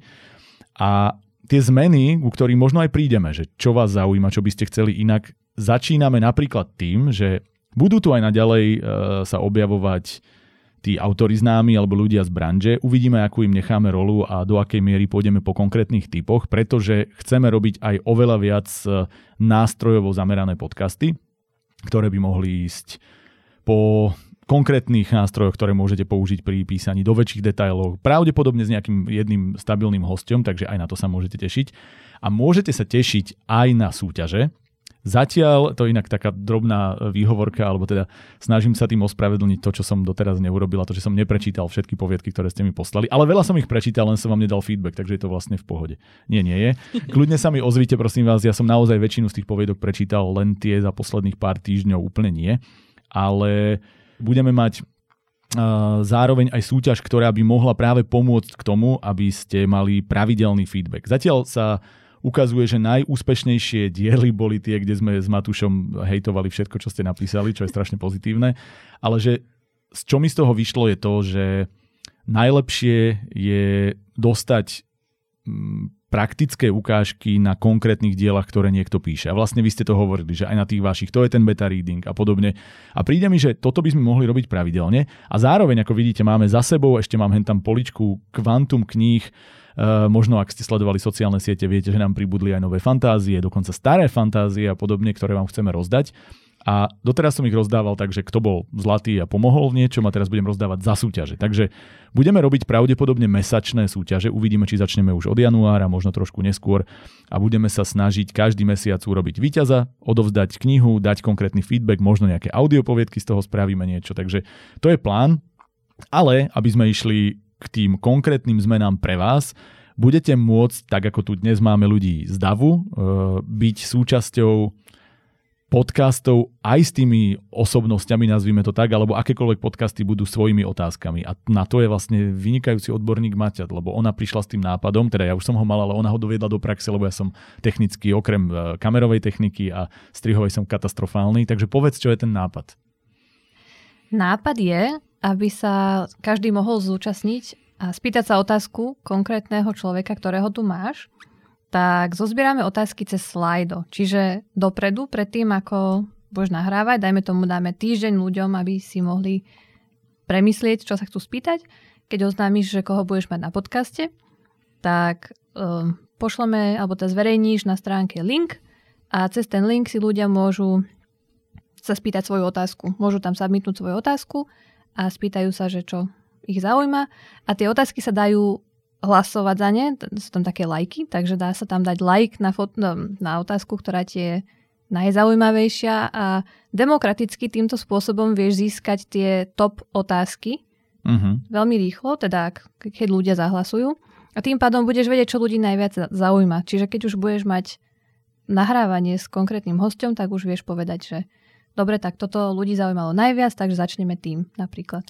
Super. No, tak počujte toto, ja by som to asi vysvetľoval veľa komplikovanejšie, takže ďakujeme Mati. A ja môžem iba povedať, že ideme si to otestovať. My sme si to otestovali v malom medzi sebou, teda vy, ja som umyselne do tých otázok nezasahoval, ale vedeli ste, že čo bude možno v tej tretej sekcii zaujímavé, ale vy si to môžete otestovať a stať sa aktívne súčasťou podcastu. Zopakujeme si z toho, z toho podcastu live, ktorý nám úplne nevyšiel postprodukčne, takže tento raz príde opäť Livia Hlaváčková, ale príde do štúdia. A dotiahneme to až do úplného konca a verím, že to tento raz aj vyjde von. Čiže ja ešte zverejním ten uh, link, ale už teraz viete, že si môžete pripravovať otázky na Liviu Hlaváčkovú, autorku série Gvint, a zároveň je to autorka medicínskych textov, blogerka, ktorá sa snaží spopularizovať vedecké články a teda vedu ako takú, a je to veľmi zaujímavý človek. Vy ste vlastne boli naživo na tej debate s ňou a myslím si, že to je veľmi, veľmi pozitívny hosť. Aj skvelý človek ako taký, takže určite tam je čo sa pýtať a o čom hovoriť. Dobre, takže to máme Slido a ja vlastne už tu mám iba jednu vec, a to, že keď ideme popularizovať možno aj tento náš klub, tak my tu hovoríme, ako máme tú svoju skupinu, ako sa, si betaridujeme, máme cez Discord to zatiaľ rozbehnuté, kde sa bavíme, a máme tam už asi sedemdesiatpäť tisíc rôznych podskupín, kde máme samostatné debaty, je to úplne super. Ale ono to vyzerá ako, že no tak majú tam niečo zavreté, nemáme, ste aj vy vítaní. Snažíme sa to robiť tak, aby sme sa s človekom najskôr stretli naživo. Čiže keď najbližšie budeme mať nejaký náš meeting literárneho klubu, aj ty môžeš písať name pending, tak dáme vám vedieť, ja to znázorním, alebo kde si to zavesím, uvidíme, nejaké sociálne siete sledujte ako vždy. A A príďte a budeme radi, keď sa zapojíte, zapojíme vás aj my, zoznámite sa už s týmito rodiacimi sa hviezdami uh, podcastu a, a jednoducho budeme radi, keď vás budeme môcť prijať medzi seba. Vy, ktorí ste zďalej, ako mimo Bratislavy, aj keď to je aj Tuniak a prišiel z Ladiec len kvôli tomuto, čiže kľudne príďte. Máme jedného, ktorý chodí z Levíc pravidelne, čiže akože žiadne výhovorky, ale ktorí ste naozaj takí, že nemôžete. Ja dám iba posledný taký uh, mini promo vstup, a to, že plánujeme, a už je to vlastne aj naprogramované, len to musíme spustiť, obeta testovať a vymyslieť tomu koncept. Aj spojiť sa s jednou takou novou platformou, ktorá by mala dať priestor začínajúcim autorom, čitateľom, aby sa prepojili, aby ste mohli zverejňovať, dostávať detailný feedback na základe takej, nazvime to, modernej sociálnej siete pre píšucich ľudí a čítajúcich ľudí. Takže tam by sme sa mohli všetci potom zgrupnúť, no a vy, ktorí ste v Bratislave a v okolí, tak aj osobne. A my tu máme pre vás, keďže máme tú kreatívnu chvíľku pre hostí počas toho nášho reklamného breaku, tak teraz to nebudeme písať, ale ukážeme vám, čo sme my podobným kreatívnym spôsobom, kreatívnym spôsobom vymysleli, lebo pri poslednom stretnutí sme si dali, myslím, že ty si to vymyslela, že Janka? Povedz, čo sme si dali. Dali sme si takú mini súťaž, keď to tak poviem. O, hra, stanovili sme si pätnásťminútový čas a za ten časový limit sme každý museli napísať poviedku na tému, ktorú vymyslela Kory, tridsaťsedem vojakov, a potom sme si tie poviedky navzájom čítali, snažili sme sa odhadnúť, kto tú poviedku napísal, a obodovali sme si ich od jeden do päť podľa toho, ako sa nám tá poviedka páčila, prípadne sme tomu človeku potom povedali konkrétne tipy, čo sa nám páčilo menej, čo sa nám páčilo viac, čo urobiť lepšie, a urobili sme si vyhlásenie, samozrejme. Mm. Ale tá no. pointa bola, aby sme si to prečítali nahlas. Presne tak. To, čo Janka predtým hovorila, že keď si to píšeš, tak nemáš, nevieš si to tak posúdiť, ale keď to niekto iný číta, mm-hmm. tak to je úplne niečo iné. Je to tak. A tridsaťsedem vojakov bolo preto, lebo sme išli do podniku, ktorý mal byť tichý, skvelý mm-hmm. napísanie na to, že budeme mať fantastickú atmosféru, takú komornú, a zistili sme, že tam majú pár tí vojaci, tridsaťsedem ich tam bolo, takže na mieste vyšla téma, ktorá sa nepíše vôbec ľahko, a my sme sa teda rozhodli, aby ste videli, ako to fungovalo u nás, a môžete si dať pokojne podobné cvičenie sami, alebo potom s nami na budúce, že vám prečítame top trojku vyhodnotení. Každý svoju tento raz. Takže z nejakého záhadného dôvodu, oni sa mi určite chceli nejak zavďačiť, že som jasné, tento podcast jasné. urobil, som vyhral s poviedkou tento raz ja, alebo poviedkou s dielom, lebo tu máme nielen poviedky, tak si ich preletíme. Moja je: Zostalo nás tridsaťsedem. tridsaťsedem vojakov, a kto vie, možno aj posledných ľudí na zemi. Prišlo to postupne.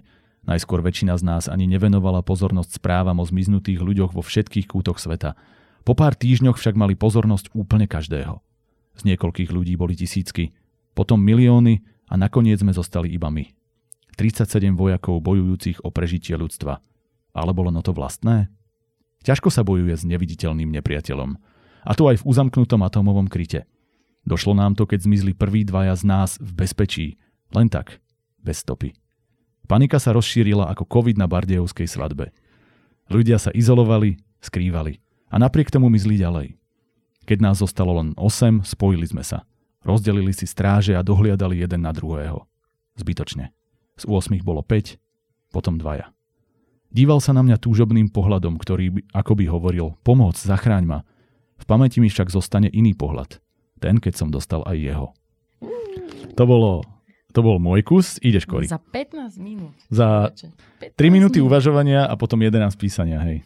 Ideš. Ja, ja ty máš u seba, no. Tak počkaj, podám Mati, Mati tu jej. tridsaťsedem vojakov, ani o jedného viac. Plahočí sa zimou, ohríza ich mráz. Ponuré budovy, trosky, mesta nahé. Jožo, ty debil, mohli sme byť v Prahe. Veliteľ ho prikvačí pohrdavým pohľadom. Kde si tam dáš borovičku? Jak postojíš za barom?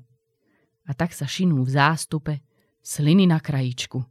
Vokol pitevne a cintorína, veriac v borovičku. Au, do boha, to je čo? Zvolá Igor zľava. Dajte to zo mňa dolu, to je baná čivava. Nástrahy mesta zubaté ich sprevádzajú k cieľu. Kua, Igor, teraz tú borovičku vyžbrdáme na teba a celú. tridsaťsedem vojakov a jeden bez nožičky. Tak skončil vianočný večierok. Nebolo dosť borovičky. Výborné. Že to vôbec má pointu. Nie, to je, akože to je neuveriteľné. Ale pozri, že, že verše dokázala to normálne zveršovať za takýto čas a ešte aj s, so záverom a s pointou. To je úplne šialené. Tretí bol inak Marian, teda Blamus, ako má u nás prezývku. Ale keďže ho tu nemáme, tak štvrtá bola Maťa v poradí, tak sme si povedali, že aby sme mali aj tretí kus, ktorý si číta sám autor, ideš. A nechceme jeho prečítať? Prečítaj si svoju. Máš šancu sa odprezentovať. Vieš, aj ty môžeš čítať svoju. Tak poď, a ja ideš. Môžem čítať. Tak. Bežali sme ako o život. Počuli sme v diaľke psov. Jednu chvíľu sme si mysleli, že nás majú. Unikli sme o vlások. Nevideli sme ostatných, zostali sme len dvaja. Dvaja muži zbavení všetkých ideálov o živote. Už desať dní sme nič nejedli. Vidím domy. Myslíš, že je to Leidenberg? Povedal Jano. Dúfam, potrebujeme jedlo. Prezeral som si ulicu spoza kríka. Mestom sme sa prešmykli za súmraku. Vedľa kontajnera boli popadané staré zemiaky. Zobrali sme ich Nemcovi spod ruky. Tie nám vydržali ešte pár dní. Nocovali sme priviazaní ostromy v lese. Za dňa sme sa plížili v krovinách. Hľadali nás, o tom nebolo pochýb. Premýšľal som, čo s ostatnými. O niektorých som vedel. Aj som si poplakal, keď Jano spal. Dúfal som, že rovnaký osud nepostihol aj tých posledných troch. Po troch mesiacoch sme sa s Janom stretli znovu. Konečne vyzeral ako človek. A ja tiež. Keď sme sa uvideli, silno sme sa objali. Bez slova. Vybehli sme na krížnu a na môj obľúbený výhľad sme položili tridsaťsedem malých čiernych kameňov. Za nás všetkých. Bolo nás tridsaťsedem vojakov. Ostali sme dvaja. Juuu. Fantastické. Ja mám normálne, pozri, chlopy. A nie, že mám chlopy, mám ich postavené chlopy. Hej, akože, mal som ich aj doteraz. Mal som ich doteraz. Akože, normálne, že mi z tvojej poviedky narastli chlopy. To akože sa nestáva len tak komukoľvek. A ja len rozmýšľam, že či v tých štyridsiatych rokoch mali kontajnery. Teraz vieš... Uh, ne, nešpekuluj, mám na to pätnásť minút, prosím ťa. Toto mám najradšej. A toto už A ne... je... Kam dávali smeti, keď nie tam? No tak ja neviem. No to je práve tá otázka. Ja neviem. To by som si musela vygoogliť. Prosím vás, zistite nám, máte domácu úlohu, vy, ktorí nás počúvate a pozeráte, zistite nám, či boli smeti v štyridsiatych rokoch. Ja, toto, je, toto je choroba z povolania, lebo už začneš betaridovať a potom už si všímaš takéto one. Je to tak. No.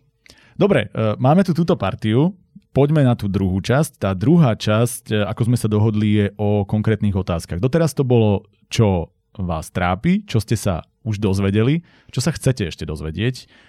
Môžeme niečo z toho zodpovedať dnes, niečo možno navrhnúť ako tipy pre diváku, ktorým pokojne vytvoríme aj jedno také dlhodobé slajdo, ktoré môže byť, že akú tému chcete ďalej. To môže byť tiež fajn a tým pádom budeme vedieť nachádzať niečo, čo vás naozaj zaujíma.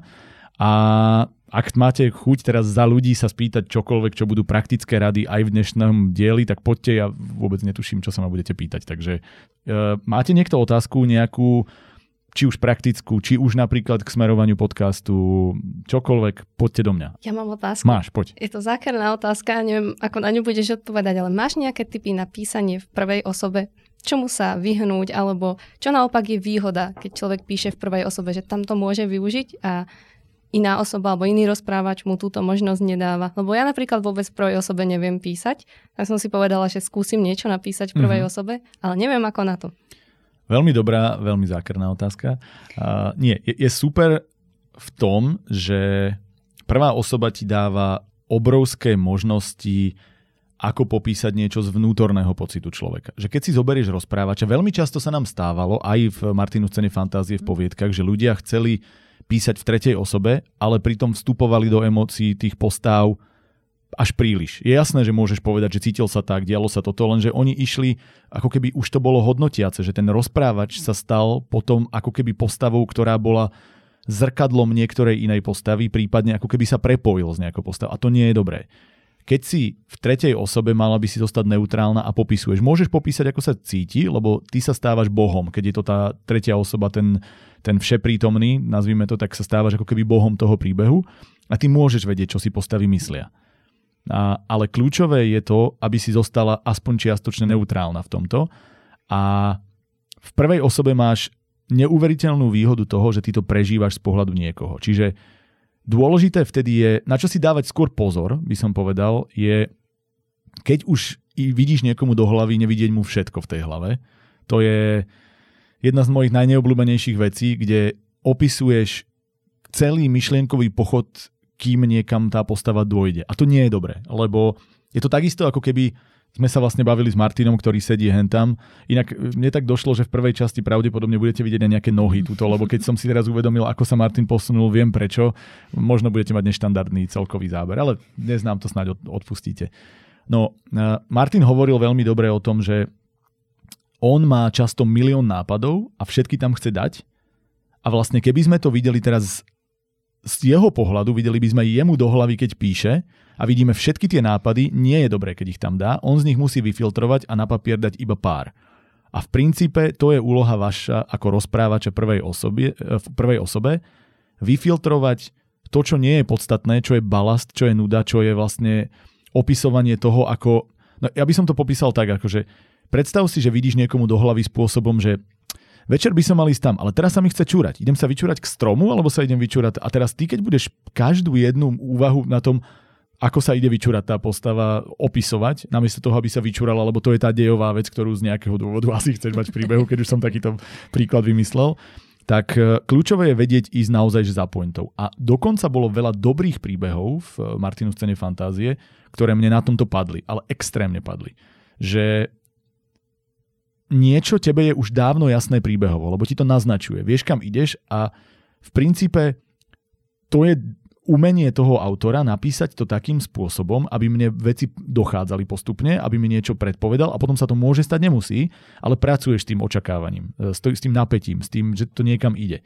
A pokiaľ ty mi spravíš to, že mi niečo prednaznačí, že á, viem, kam idem a potom tá postava je oveľa menej múdra ako, a, a vlastne teda jej, z jej pohľadu, lebo je to ten rozprávač, prvá osoba, osoba, vie oveľa menej, ako už viem ja v tej chvíli, ktorého sa to netýka, ktorý to sledujem len zvonku, tak je to extrémne frustrujúce. Čiže dávať si pozor na to, aby tá postava držala zhruba krok s tým, alebo teda ten rozprávač prvej osobe, držal krok s tým, čo uh, ten čitateľ dostáva ako informácie, aký je ten dejový priebeh a dávať naozaj dôležité veci, využívať to, že môžeš vidieť do jeho hlavy napríklad. Mali sme tu tú, ja teraz nechcem hovoriť, že moja poviedka je niečoho príkladom, ale ako napadá mi to, že vlastne vieme to ľuďom konkrétne ukázať v praxi, že mali sme tú poviedku, ktorá bola úmyselne napísaná v prvej osobe preto, lebo bol point toho, že ja som mohol celý čas budovať to, že rozprávam príbeh univerzálny o nejakých ľuďoch, ale nakoniec sa to skončilo tým, že to bol ten jeden, ktorý to vnímal zo svojho pohľadu, lebo on bol ten vrah, on bol ten niekto, kto proste v tom atomovom kryte mu preplo a v tejto situácii sa zbláznil a urobil toto. Nebol tam priestor vysvetľovať čo, prečo, ako. V normálnej poviedke by bol, ale toto bolo lepšie, ako povedať všetky jeho, no asi by som ich mal zabiť a mal by som urobiť toto a ísť. Jednoducho stratí sa pointa, stratí sa ten cvenk a výhoda tejto prvej osoby bolo, že to mohlo byť napínavé a že ten twist mohol prísť z pohľadu tejto postavy, že ty sa vžiješ do niekoho po, e, psychiky. Len ju musíš udržať zaujímavú, to the point, e, aby všetko, čo povie, presne ako v každom inom diele, budovalo niektorú z dôležitých vecí. Dej, atmosféru, alebo to bolo, dajme tomu, kľúčové z pohľadu nejakej informácie, že potrebuješ niečo povedať preto, lebo niekam ideš. Ale povedať to správnym spôsobom, nie infodumpovým, samozrejme. Čiže je tam, je tam veľa vecí, je to nadlho, môžeme sa tomu venovať ešte inokedy, ale toto by som povedal, že keď chceš písať prvú osobu, tak uvedom si, prečo je, v tej, prečo je dôležité to v prvej osobe písať. Prečo tento príbeh prvej osobe má zmysel. Mali sme tu podcast, kde sme sa bavili o druhej osobe trošku a tam je to presne ukážka, že dá sa písať druhej osobe, ale prečo? Prečo to urobiť? Zase je to, musíš to poznať, musíš to mať ako nástroj, aby si ho použila a podľa mňa v druhej osobe písať je výhodné vtedy, keď to má zmysel napríklad, že postava sa rozpráva sama so sebou ako schizofrenik, alebo proste oslovuje niekoho, pretože sa niečo stalo, pretože to je dôležité, lebo tá druhá, ten komu to venuje, je kľúčový a vždy sa zamyslí, prečo je v tomto prípade pre mňa prvá osoba kľúčová a keď ju nájdeš, tak vytiahni to, čo je priamy šprint na bránu, alebo teda ten najlepší spôsob, ako vyjadriť to, čo kľúčovo buduje dej a atmosféru a to, čo chceš povedať. Dávalo to zmysel? Dávalo, dávalo. Dobre, dobre, ďakujem veľmi pekne. Na maličko, no. Máte tu niekto niečo ďalšie? Ja mám dve. Daj. Poď. Jedna, a toto neviem, či si už preberal na, podka- na podcastoch predtým, ale ako s tými závermi. Že uh-huh. Ako písať lepšie závery. Nejaké rády, tipy. Mhm. Uh-huh. Mm. To je zase dosť komplikovaná téma, komplexná, ale ja by som povedal, že keď vieš, že chceš mať záver, ktorý má mať e, nejakú veľkú myšlienku, nejaký twist, tak ho musíš vedieť vopred. Musí to k nemu smerovať. Musíš vedieť, prečo to odhalenie v tomto čase, prečo tá posledná bodka je tu, na tomto mieste. E, pretože ja by som povedal tak, že každé jedno dielo má niečo pred a niečo po. Je to ako keď máš román, alebo aj tvoj život. Vieš, že najlepšie sa mi to popisuje na filmoch, ktoré buď uh, všetci poznáme, alebo keď ja ich točím, tak ja napríklad, keď robím dokumentárny film, tak môžem urobiť od narodenia človeka až po jeho smrť a ako si ho ľudia pamätajú a tak. Ale z nejakého dôvodu ty robíš ten film. Čo je tá téma? Prečo ideš odtiaľto sem? A musíš sa zamyslieť, prečo tento konkrétny dej funguje odtiaľto, potiaľto a prečo toto za tým je nepodstatné. A prečo napríklad zase môžeme povedať poviedka tridsaťsedem vojakov mohla pokračovať vysvetlením, jeho uvažovaním, čo sa s ním stalo v tom atomovom kryte. Na čo? Tam odhalila si pointu, nechala si to na vrchole toho napätia s odhaleným niečím a zvyšok je, že a máš to, čo potrebuješ a hraj sa s tým. A zrazu je to tvoj príbeh. A toto je podľa mňa kľúčové, vedieť sa zamyslieť, v ktorom bode je koniec príbehu najefektívnejší, ten najväčší klinec. Čo je tá myšlienka, ktorá to má zanechať? Môžeš si tam nechať symboliku, môžeš si nechať nejaké uzavretie kruhu, začínaš niekde a tam na tom istom mieste končíš. Ja to mám veľmi rád, keď sa to stane, lebo máš pocit, že ten človek si to naozaj premyslel, ale nechaj človeka tam, kde ho potrebuješ nechať. A nedal som ti žiadnu praktickú radu k tomu, ale povedal by som, že, že skús sa zamyslieť nad tým, čo už sme tu mali, že prečo niečo píšeš. Že prečo píšem práve túto vec, čo to má zanechať. Ak to má zanechať smútok, tak nechaj človeka tam. Ak to má zanechať e, nejakú myšlienku spoločenskú, tak nájdi spôsob, ako tú spoločenskú myšlienku čo najlepšie vyjadriť a nechaj ho na vrchole toho, čo, e, čo vyjadruje. Čiže keď si povieš, že pre mňa je podstatné, aby sa stalo toto, toto, toto, aby človek odchádzal s týmto dojmom, aby mal pocit, že brutálneho šoku, Nechaj ho, nechaj ho v ňom zase. Šok toho, to bol on. Skončiť s pointou. Končiť, končí pointou. Je to bodka. Je to tak, ako keď sa bavíme o tom, že ako komponovať konkrétnu vetu, kedy je slovosled správny, je, keď je dôraz na poslednom slove. To znamená, že keď už hovoríš, že uh, tridsaťsedem vojakov, my tu máme tému, tak môžeš povedať, že uh, Tých, bolo ich tridsaťsedem vojakov, ale keď už celý čas, to mohla byť posledná veta, a že celý čas sa bavila, že tí vojaci, vojaci, stále dvoja, vojaci, vojaci a chceš to dokončiť tým, že ale zostalo ich tridsaťsedem, tak nepovieš, zostalo tridsaťsedem vojakov, lebo vojak je už známe slovo, ktoré celý čas sa tam vynulo a ak je pointa, alebo v tvojom prípade, že zostali sme dvaja.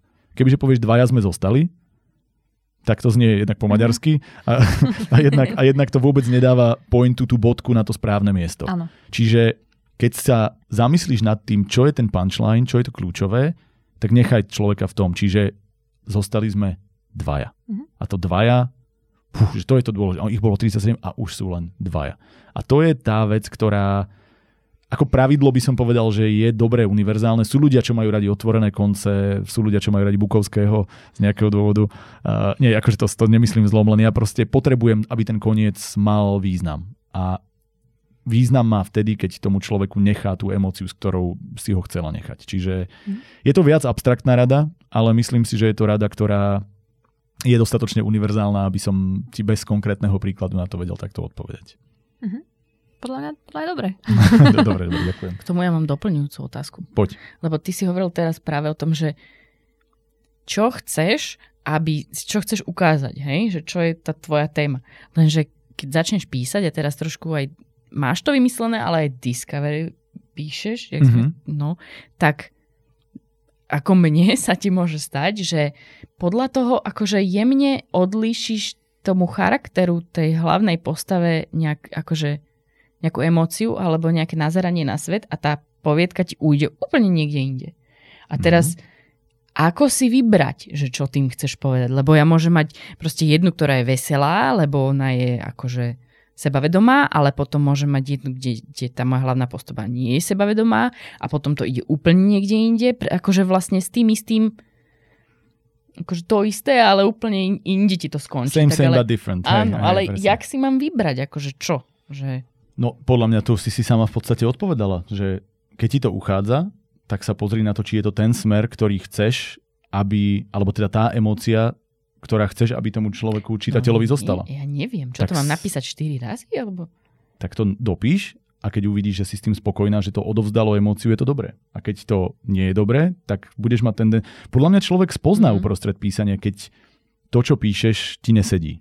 Vieš, že koľkokrát sa vám stalo to, že píšeš a vravíš si, ho, toto ma baví, toto ma baví a zrazu to dojde, že mm, a to som vôbec nevyjadrila tak. A pritom vieš, že tá myšlienka, pre ktorú to človek robil, je dobrá, mm. ale je to tak, ako keď uh, varíš krtku v dort a vyjde z toho hovno. Neviem, či to bol dobrý príklad, ale vieš, čo chcem povedať, že akože vyzerá to podobne, ale akože je to okay, tieto príklady asi už nebudeme úplne pokračovať v nich.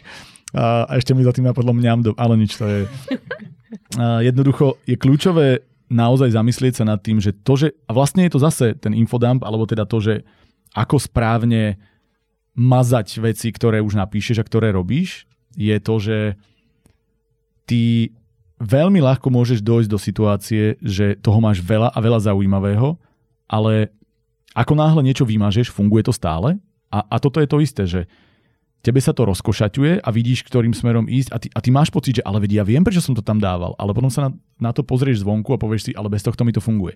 Toto mi to zamotáva, toto je nepodstatné a dostaneš sa proste do situácie, že, že si musíš vybrať. Čiže ja by som to iba tak nejak zhrnul, že nechaj sa viesť v tomto prípade, ak vieš, kam si chcela dôjsť e, tematicky. Mm, pôvodne. Tak hej. Áno, tak je v poriadku, ak tam nedojdeš, ale preto, lebo si zistila, že ale toto je pre mňa kľúčovejšie, toto ma viac baví a tie mm-hmm. postavy si vyberú. Mne sa stala tá, tá poviedka, o ktorej som hovoril, že som ju zistil cestou po e, skoro doslova presratú peňaženku, tak e, to bolo, t- že tá poviedka mala úplne iný koniec. Ja som to tu už aj hovoril, ale jednoducho preto, že som vedel, kam idem a tá postava ožila a dostala svoju vlastnú, svoj vlastný charakter, svoj vlastný osud, svoj vlastný príbeh, svoje emócie, tak ona sa rozhodla, že, ten, že vlastne celý čas sa to malo skončiť inak. Ale dokázalo to tak, sa to tak skončiť len preto, lebo ja som nejaký mal koniec a vedel som vyhodnotiť, že tento je lepší. Aha. Čiže pozri sa na to s odstupom, kľudne napíš aj tri. A pozri sa na to, že okay. Ktorý ti sedí viac, ale myslím si, že... Tak ale vieš, kto to bude musieť čítať. Tak to nič potom. Ale celkovo by som povedal, že, že postava sa rozhodne. Že aj toto je dobré, že ty nepotrebuješ mať iba jeden štýl, iba Discovery alebo iba Architekt. Mm. Ty môžeš ísť niekam, ale ono si to objaví svoj koniec. Len zase sa vraciame k tomu, že keď vieš, kam plávaš, tak vieš zmeniť kurz. A toto je niečo, čo... Každý vnútri vieme, len sa... Ne... A tuto je dôležité podľa mňa to, to kill your darlings, že neboj sa proste zabiť to, čo ti prišlo, že ale ja som to chcel takto, už som investoval prácu, lebo ešte presne, vidieť, nevidieť ti krtkov dor, dor nakoniec, takže ja nechceš ten, tú náhradu. No. Ok, tak uvidíme, no. Tak dám ti najlepšie prečítať. Výborne. Máte ešte, či vymeníme osádku? Ja tu mám ťahák. Aj od ostatných, čo písali. A ja mám potom ešte otázku. Dobre, tak po, dajte, dajte kľudne ešte, kým máte vy a potom prejdeme na nich. Dobre. Mm, tak ja mám dve. Môžeš si vybrať, na ktorú odpovieš. No. Uh, jeden je, ako lepšie zostaviť príbeh, tak aby bol pútavý. A aby to tam proste sa to budovalo, potom to vyšlo von a potom si zaklincoval to správnou pointou. Že ako nejaké tipy na to, ako ten príbeh zostaviť. A druhé, ako písať uveriteľnejšie dialógy postav, aby to, aby to človek uveril, že to naozaj mm-hmm. človek takto rozpráva. Vyberiem si B, preto, lebo mám pocit, že to Ačko je podobne ako pri tom, že je to podobne abstraktné, ako hovoriť o tom konci. Môžeme sa k tomu dostať a môžeme to možno rozobrať potom v tých nástrojoch aj s ďalšími ľuďmi, keď mm-hmm. to bude vedieť byť, lebo do toho by sme museli investovať viac času. A, a to B je oveľa ľahšie vysvetliť. Tiež sa o tom dá rozprávať nekonečne dlho, ale dá sa povedať viacero príkladov, ktoré trčia. A pre mňa sú dialógy dobré vtedy, keď e, napríklad nepotrebuješ tam mať napísané, že povedal, spýtal sa, povedal Jožo, povedal Miro, povedal Fero, že tie postavy sú odlíšiteľné už len tým, ako hovoria, že to tempo je také, že sa v tom nezamotáš bez toho, aby človek netušil, že počkaj, tým nechcem povedať, že sa to nemá nikdy písať. Podľa mňa sa to má písať vtedy, keď potrebuješ jasne odlíšiť, teraz sa udialo toto, idem do... do deja, do, do opisov, do čohokoľvek a aby bolo jasné, že si skočila naspäť do toho, kto teraz hovorí, ale keď máš prestrelku, keď máš naozaj dialóg medzi viacerými postavami, napríklad dvomi, tak tam by to malo byť odlišiteľné aj bez toho. A raz za čas sa to hodí, ale väčšinu času to tam nepotrebuješ a je to dobrý test, vymáš to, aj keď to tam chceš nechať z nejakého dôvodu a ak si v tom zmetená, skús to napísať tak, aby si nebola. To je technické, technické písanie v tom, že ako si týmto pomôcť a ako to je z hľadiska tých uvádzajúcich vetičiek a podobne. A čo sa týka jazyka, ja si vždy myslím, že je dobré vybrať si niekoho. Napríklad Johnny Depp ako herec, nech už ho máme akokoľvek radi, neradi, spoločensky to je jedno, bol vždy známy tým, že on si na každú postavu niekoho vybral. Že on každú postavu hrá podľa niekoho. Napríklad Piráti z Karibikus, z Karibikusu, Keith Richards z Rolling Stones, ktorí proste, na ňo bývali také tie, tie vtipy, kde mu prišla obálka, on si to otvoril to, vysypal to a uvidel tam biely prášok, šňupol ho a on povedal, ale veď to je antrax a on, nice. Takže akože on mal takýto typ života a potom proste, keď ho vidíš rozprávať, on proste, on už nemá úplne že štandardný prejav a on vedel, že chce vyjadriť nejakú postavu špecificky, tak si našiel človeka, podľa koho to vyjadruje. Uh, neviem, či ste videli Sleepy Hollow, taký film, taký mm. horor, veľmi špecifický s ním, tak on sa tam rozhodol hrať detektíva cez postavu vystrašenej ženy. On bol muž, všetko, ale zobral charakter, ktorý odsledoval na nejakom konkrétnom človeku, ako sa on láka, aké má reakcie. A toto je podľa mňa dobrá rada, obzvlášť na úvod, keď chceš robiť výrazné postavy. Oni nemus- nemajú byť prestrelené extrémne, ale máš sa inšpirovať. To znamená, vieš, že ideš písať niekoho, kto je... Ja som mal napríklad poviedku, ktorá bola vyslovene tréning na dialógy. Bola to, je to v tej dvadsiatej jednotke ten blablakár, ktorý bol o tom, že som si chcel napísať rôzne charaktery a vedel som, že tam chcem mať postavu, ktorá pôsobí temne, desivo nejako a má nejako vyzerať. V tom čase ešte nebol známy seriál Dahmer, ale ja už som mal naštudovaného Jeffreyho Dahmera, tak som ho využil. Ako sa prejavoval, ako pôsobil. Dal som mu iné črty, nakoniec som ho nechal temnejšieho a tak, ale už tým, že si ho vizualizuješ, predstavuješ si, ako odpovedá, že, to je, že, je, že je plachý, že hovorí jedným slovom, že... A už máš, už máš predstavu. A v momente, ak ti tá postava ožije, aj v tých dialogoch bude pôsobiť úplne inak. Čiže nemusí to byť všetko... východňarský prízvuk, západňarský prízvuk, takýto. Môžeš to použiť, ale zase malo by to mať význam. Prečo? Ale skúsa pozrieť na to. Sú ľudia, ktorí používajú veľa vlastne, pretože uh, hm, hm, hm, vieš a tak. A to sú veci, ktoré nie vždy znejú dobre napísané, ale niekedy znejú dobre napísané a ak to taj, tej tvojej postave pomôže, je to super. Sú postavy, ktoré končia vety otázkou. Skoro všetko. Napríklad povedia, ty si tam bol však? A, a, sú, a, a zrazu dávaš tomu charakter.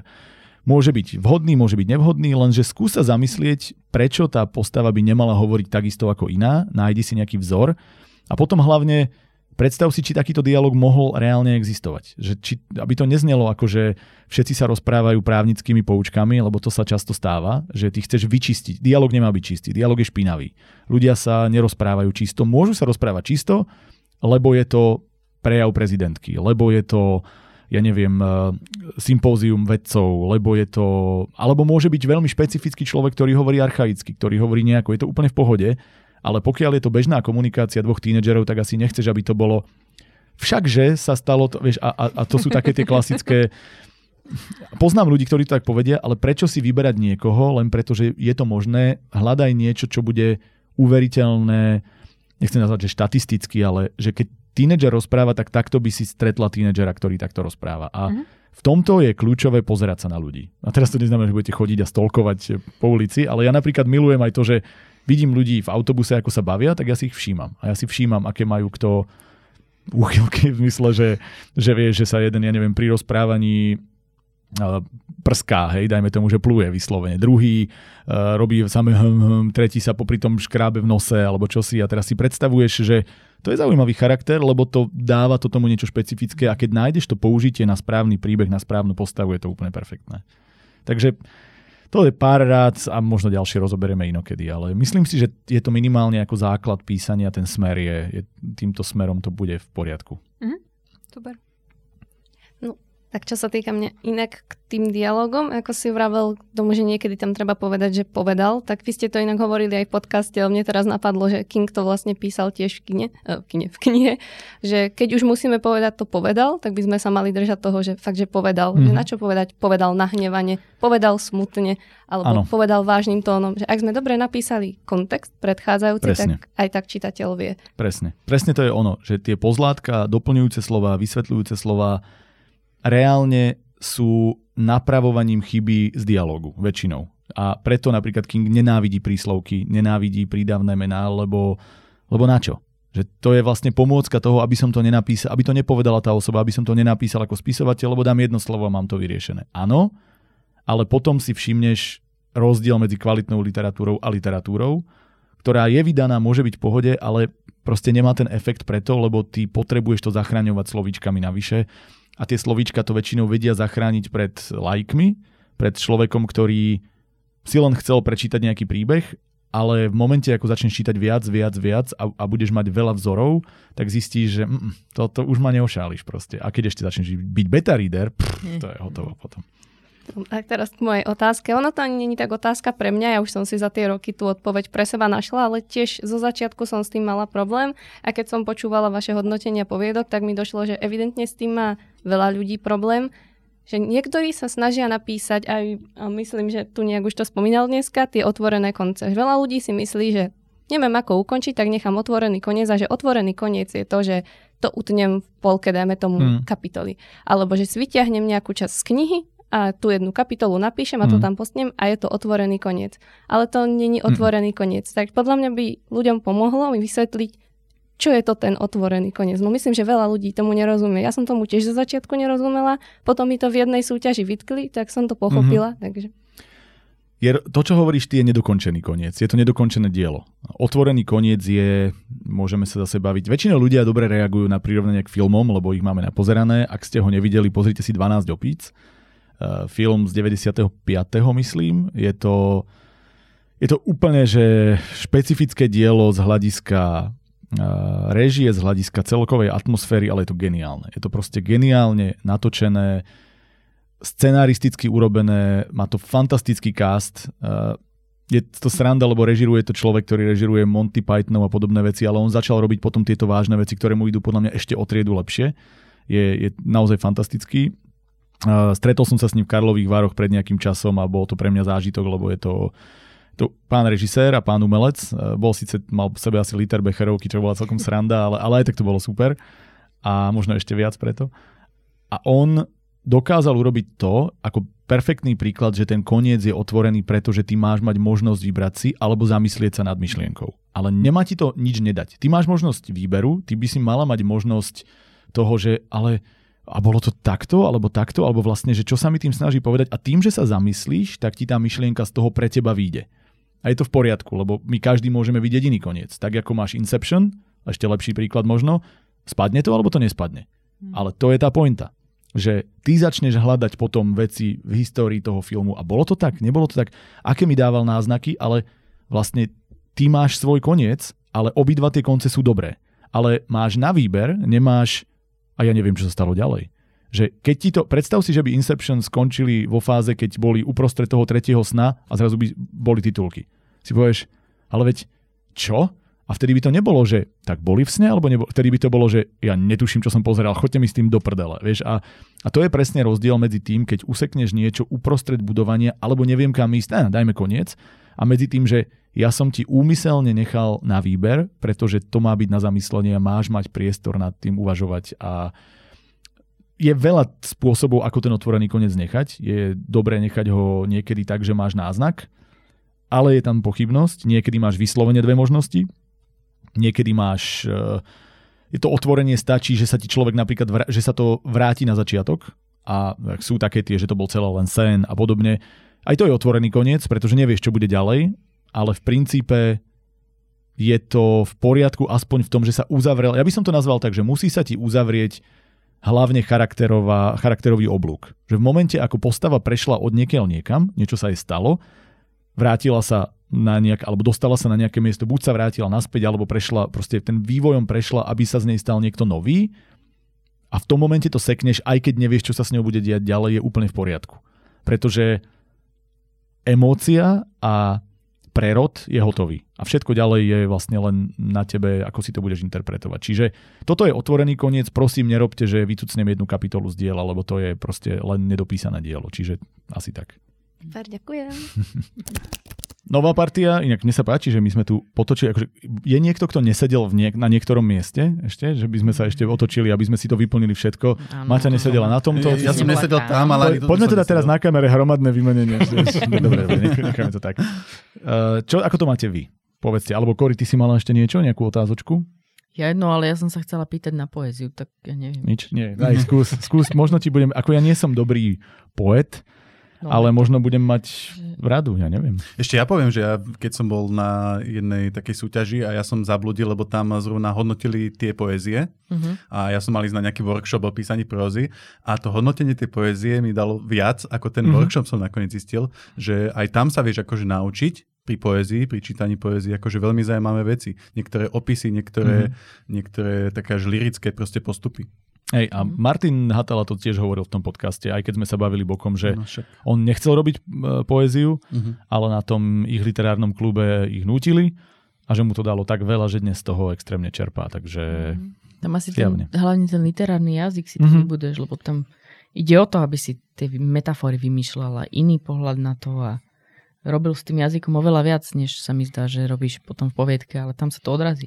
To je jak, ja som mala tanečného lektora, čo ma učil normálne spoločenský tanec a on chodil na balet predtým a on mm-hmm. hovoril, že to je úplne, to je rozdiel, že keď vie, ako držať telo, ako sa hýbať, tak to sa ti potom prejaví aj v tom spoločenskom tanci. Tak to je Hej, asi niečo podobné. Ja si myslím, že to je jak v hudbe, že keď raz máš človeka, ktorý rozumie sa hudbe, že sa jednoducho chápe noty, chápe, ako sa tvorí akord a podobne, tak pre neho bude prínosné vedieť to na klavíri, lebo si to vie predstaviť tam. Alebo pre mňa možno ešte lepší príklad, že keď ja robím s kamerou a zároveň režírujem, tak viem ako režisér povedať tomu človeku, že ja to chcem takto, lebo už si predstavujem, ako rozprávame obrazom. A je to úplne iné, ako keď nevieš, ako keď proste hapkáš a vravíš, no tak mi tam niečo správ. Mm. Ale vlastne ty nerozumieš tej forme storytellingu zďaleka toľko ako, ako inak. Čiže áno, súhlasím. Poézia je v tomto podľa mňa veľmi obohacujúca, lebo ti dáva schopnosť takej tej lyriky, ktorú často chceš dostať alebo potrebuješ aj v próze.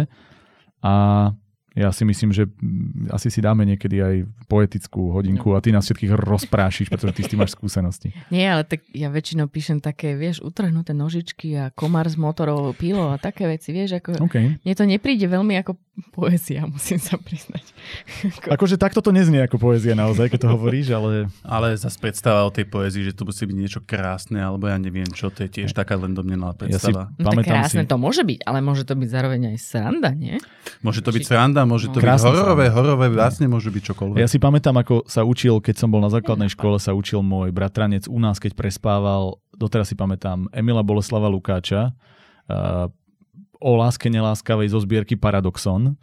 A on sa to nevedel naučiť, ja som ho počúval ako asi jedenásťročný chalan a ja, mne už sa to nalialo do tej hlavy, koľkokrát si to opakoval a viem to dodnes. A až potom, keď som bol starší, som pochopil, čo to je za depku, že to je úplne neuveriteľné a to akože on bol dolorista, čiže bolesť čade a to bolo nemám rád, že ma miluješ tak, tak ma to mrzí. Vidíš, som príliš povedomý a príliš drzý.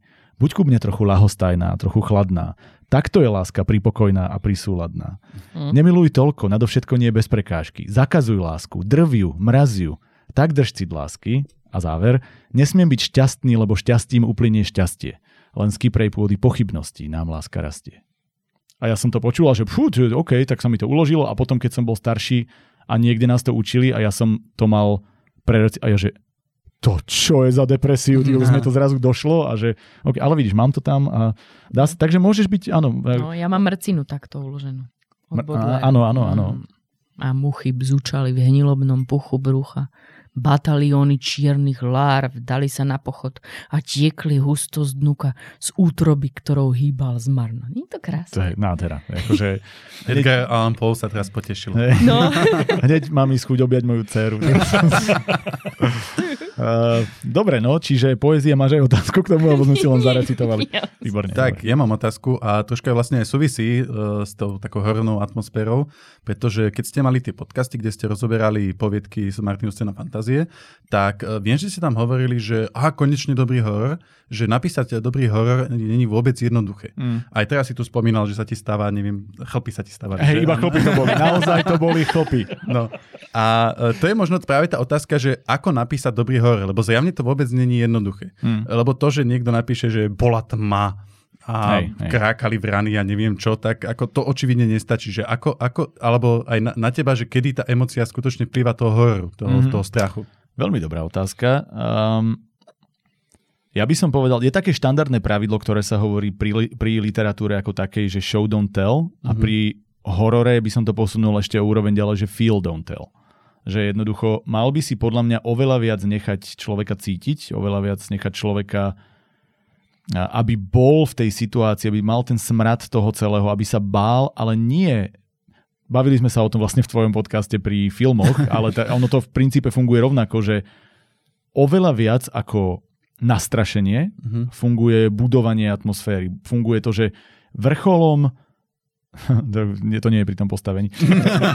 Vrcholom uh, strachu by nemalo byť tá situácia, ktorá sa stane, ale by malo byť to čakanie na ňu. Ten build-up, to, to, to nepríjemno, napätie. to napätie. Mm. A ono sa to musí stať, alebo nemusí v tej chvíli, ale práve to, to čakanie, tá neistota, čo bude, kde bude, kedy bude. A možno Tuto je podľa mňa kľúčové vedieť to vyjadriť cez emóciu, ktorú všetci máme. To znamená, prečo napríklad je dobrý horor, napriek tomu, že nie je dobrý obrazovo, je výborný horor filmový uh, Babadook. Neviem, či ste ho videli. Austrálsky horor od režisérky, ktorá natočila krátky film, bol taký úspešný. Je, ten päťminútový alebo trojminútový je na YouTube, ale nepozerajte si ho, preto, lebo by vám veľa prezradil z toho uh, veľkého. Uh-huh. Pozrite si film Babadook, ktorý je dokonalou ukážkou toho, že ty nepotrebuješ, áno, máš tam aj akože desivé momenty, máš tam niečo ukázané, ale vlastne paradoxne najlepšie horory sú tie, kde nevidíš veci. Že sú veci, kde ty to vnímaš cez strach ľudí. Ty to vnímaš, uh, a to nemusíme sa baviť iba o hororoch, je veľa dobrých režisérov, ktorí dokážu vybudovať atmosféru nie tým, že sa dívaš na to, čo sa deje, ale že sa dívaš na ľudí, ktorí to sledujú. A ono to je často to sprostredkované. Ja by som to prirovnal, ako keď najväčšie šťastie prežívaš, keď vidíš šťastných tvojich blízkych. Že vlastne oveľa viac od istého momentu, keď máš deti, keď máš rodinu a neviem čo, vnímaš šťastie cez ich šťastie, nie cez to, že tebe sa niečo podarilo, lebo to je vec, ktorá je bežná súčasť života, ale to, že tebe sa podarilo, ako dávanie darčeka versus príjmanie darčeka. Že jasné, príjmeš darček, super, to som chcel využiť, ale keď vidíš, že niekto má radosť z toho, že ty si mu to dal, tak tá tvoja radosť je znásobená. A tá synergia funguje v tomto presne tak, že ak ty dokážeš precítiť cez postavu to, to niečo nepríjemné, napríklad Babadook je o rodičovstve. O tom, že mali sme podobný vlastne príbeh teraz vo finále a to bol ten Nočný pokoj, ktorý bol o tom, že ako ty prežívaš to rodičovstvo a tam to bolo dotiahnuté v Babadookovi pre mňa o úroveň ďalej do úplne dokonalého stavu, že ty vlastne chvíľami nevieš, čo je realita a čo nie je v tom, že tej máme už tak prepína z toho, že má problémové dieťa a nevládze, že ten ten pocit, ktorý ona, ktorý ty sa dokážeš do neho vcítiť, stotožniť s ním, lebo ho poznáš, je potiahnutý do extrému a, a je vlastne dostaný na hranu niečoho desivého. Že ten prvok toho strachu je znázornený niečím buď nadprirodzeným, alebo niečím, čo je život ohrozujúce, alebo niečo nepríjemné, nechutné, akokoľvek to nazveš. Ale nie je to o tom momente, nie je to pointa. Pointa je ten pocit bežného človeka, ktorý to zažíva. Zase sa môžeme baviť o príkladoch, že pre mňa najlepšie filmy, knihy, všetko sú, keď máš nejaký nadprirodzený prvok, ktorý ale nie je pointou, je prostriedkom na vypovedanie niečoho reálneho o človeku. Arrival, film Villeneva, je film, ktorý proste hovorí veľkú mimozemskú tému, ale oveľa dôležitejšie je na tom ten príbeh človeka, ktorý sa napriek tomu, že niečo vie, rozhodol niečo spraviť uh-huh. a je to len prostriedok, ako vypovedať niečo, o čomu rozumieš. A preto to tam funguje ako emócia. A je to každá emócia. Či je to strach, či je to šťastie, či je to smútok, či je to dojatie. Každá emócia funguje najlepšie, keď je vyjadrená niečím, s čím sa vieš stotožniť. Ideálne v takomto prípade, ako je horor, pritiahnutá za vlasy, aby si použil nejaký prvok, ktorý tú emóciu vyhrotí, uh-huh. ale ty to potrebuješ vedieť, precítiť. Nie, nie je strašidelné, keď ti niekto povedal, spadla gilotína, hlava spadla na zem. Je to strašidelné, keď ty prežívaš to, čo sa dialo tomu človeku predtým, ako sa to stalo. Keď vidíš, keď dostávaš ten kontext, keď mu fandíš, keď sa za neho bojíš. A to sú tie medzistupne, tie medzikroky, ktoré robia niečo strašidelné. Čiže ja by som sa zameral na to. Zameral by som sa na pocit postavy, na atmosféru, ktorá vychádza z neistoty, z toho budovania, z toho, že sa vieš vcítiť do toho pocitu kvôli tomu, že si to zažil, že sa ti to deje, alebo si to videl, alebo presne vieš, aké to je. A toto ti pomôže napísať niečo, aj keď to nebude horor, ale bude to bežná vec zo života, alebo môže to byť akýkoľvek iný formát, ti pomôže urobiť ho oveľa strašidelnejší, ako je väčšina hororov. Pretože je to reálne, aj keď to nie je reálne, ak si rozumieme. No. Áno, áno, no však v podstate, jak správne chápem, tak akože nesnažiť sa opísať, že niečo je desivé, už len tým, že povie, že to je desivé, ale ukázať ten des na tých, na tých na, už je len postavách, alebo proste... Tak. tak. Ako je tam, hovorím, už by sme mohli ísť do nástrojov, ale to mm. teraz nechcem. Poďme skôr po takýchto základných predstavách, lebo tých nástrojov je veľa a každý si môže nájsť svoj, ako to spraviť. Vieš, že keď vymyslíš horor, ktorý bude o strašidelnom dome a je to o tom, že sa človek bojí o život, no tak tam budú, keď sa niekto bojí duchov, budú mu tam vybiehať duchovia a stačí. Keď ideš robiť niečo o, o materstve, o strachu z, zo straty dieťaťa, je to úplne iná forma strachu a používaš na to iné nástroje. Čiže nájdi si to, čo chceš porozprávať, nájdi spôsob, ako to predáš, chyť sa tie emócie a, a máš v podstate. Ale nástroje určite niekedy budeme rozoberať. No. Ja mám jednu otázku. V podstate úplne opačno, ako Janka hovorila. Ona hovorila o problémoch vlastne s prvou osobou, alebo mm-hmm. spísaní v prvej osobe. A ja práve mám opačný problém, že väčšina mojich poviedok je v prvej osobe, lebo mnoho ľudí začína písať tak, že ako keby nejaká forma psychoterapie, že si napíše svet, do ktorého sám seba vloží ako toho hlavného hrdinu a tomu hrdinovi sa deje presne to, čo chce, aby sa mu dialo aj v realite. A práve ten problém toho odosobnenia sa, e, nie len v tej tretej osobe, že to bude, ale že proste bude hrdina niekto úplne iný mm-hmm. ako, ako ten autor, mm-hmm. a lebo zase väčšinu čitateľov asi nezaujímajú psychické problémy ako autora. takže, takže takéto niečo. Máš pravdu, že ich nezaujímajú, ale zároveň si myslím, že keď ich správne podáš, tak pretože to dokážeš precítiť a pretože to je tvoje, tak to vyjde na ten papier. Ja som kvôli tomu presne sranda, že ja som kvôli tomuto napísal jednu poviedku, ktorá zatiaľ bola akože z hľadiska cien najúspešnejšia, to bol ten Oscar, uh-huh. kde som chcel okrem iných, do, lebo tam sa mi nejak prepojili viaceré témy, ktoré sa mi podarilo do jedného príbehu dostať, ale jedna z mojich vecí, ktorú som tam chcel vyjadriť, bolo to, že ako ja písaním strácam kus seba, ale iní ho získavajú. Že vlastne to, že ja som dal niečo na papier, ja som sa z toho vypísal, v konečnom dôsledku to môže byť dobré, tam som to urobil aj iným spôsobom, to je nepodstatné, ale že keď to niekto číta, takže jemu to môže pomôcť. A len som to dal do nejakého nadprirodzeného. Do ne- a to je zase, je to prvok, aby sme sa vrátili k tomu, ktorý ti pomôže vyjadriť nejakú myšlienku.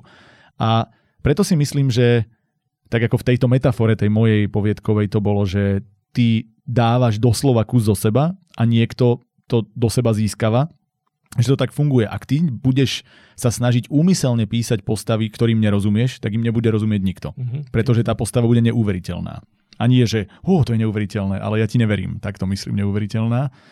A je jasné, že nie je dobré písať každú postavu rovnako ako teba, ale použij len emóciu. A tam zase môže pomôcť tá príprava napríklad, štúdium okolo toho. Ja keď som čokoľvek išiel písať, tak som za každú cenu strávil hodiny pochopením témy. Keď som písal o komunizme, tak som študoval proste týždne a týždne a týždne o tom, že ako komunizmus, kde je to. Ja som niečo vedel, ale študoval som si detaily, lebo som potreboval... My sme to zažili. Hej, presne tak. Potreboval som vedieť, že keď sa toto dialo, ako fungovala táto, to eštébe, koho, ako, na, ako fungovala cenzúra, hudby, niečoho. A išiel som do detailov. A keď som písal o... Dobre, mal som výhodu, keď som písal o youtuberovi alebo filmárovi, tak keďže točím, tak to bolo pre mňa jednoduché. Ale dokázal som to použiť. A rovnakým spôsobom je dobré podľa mňa naštudovať si tému, ktorej sa ideš venovať.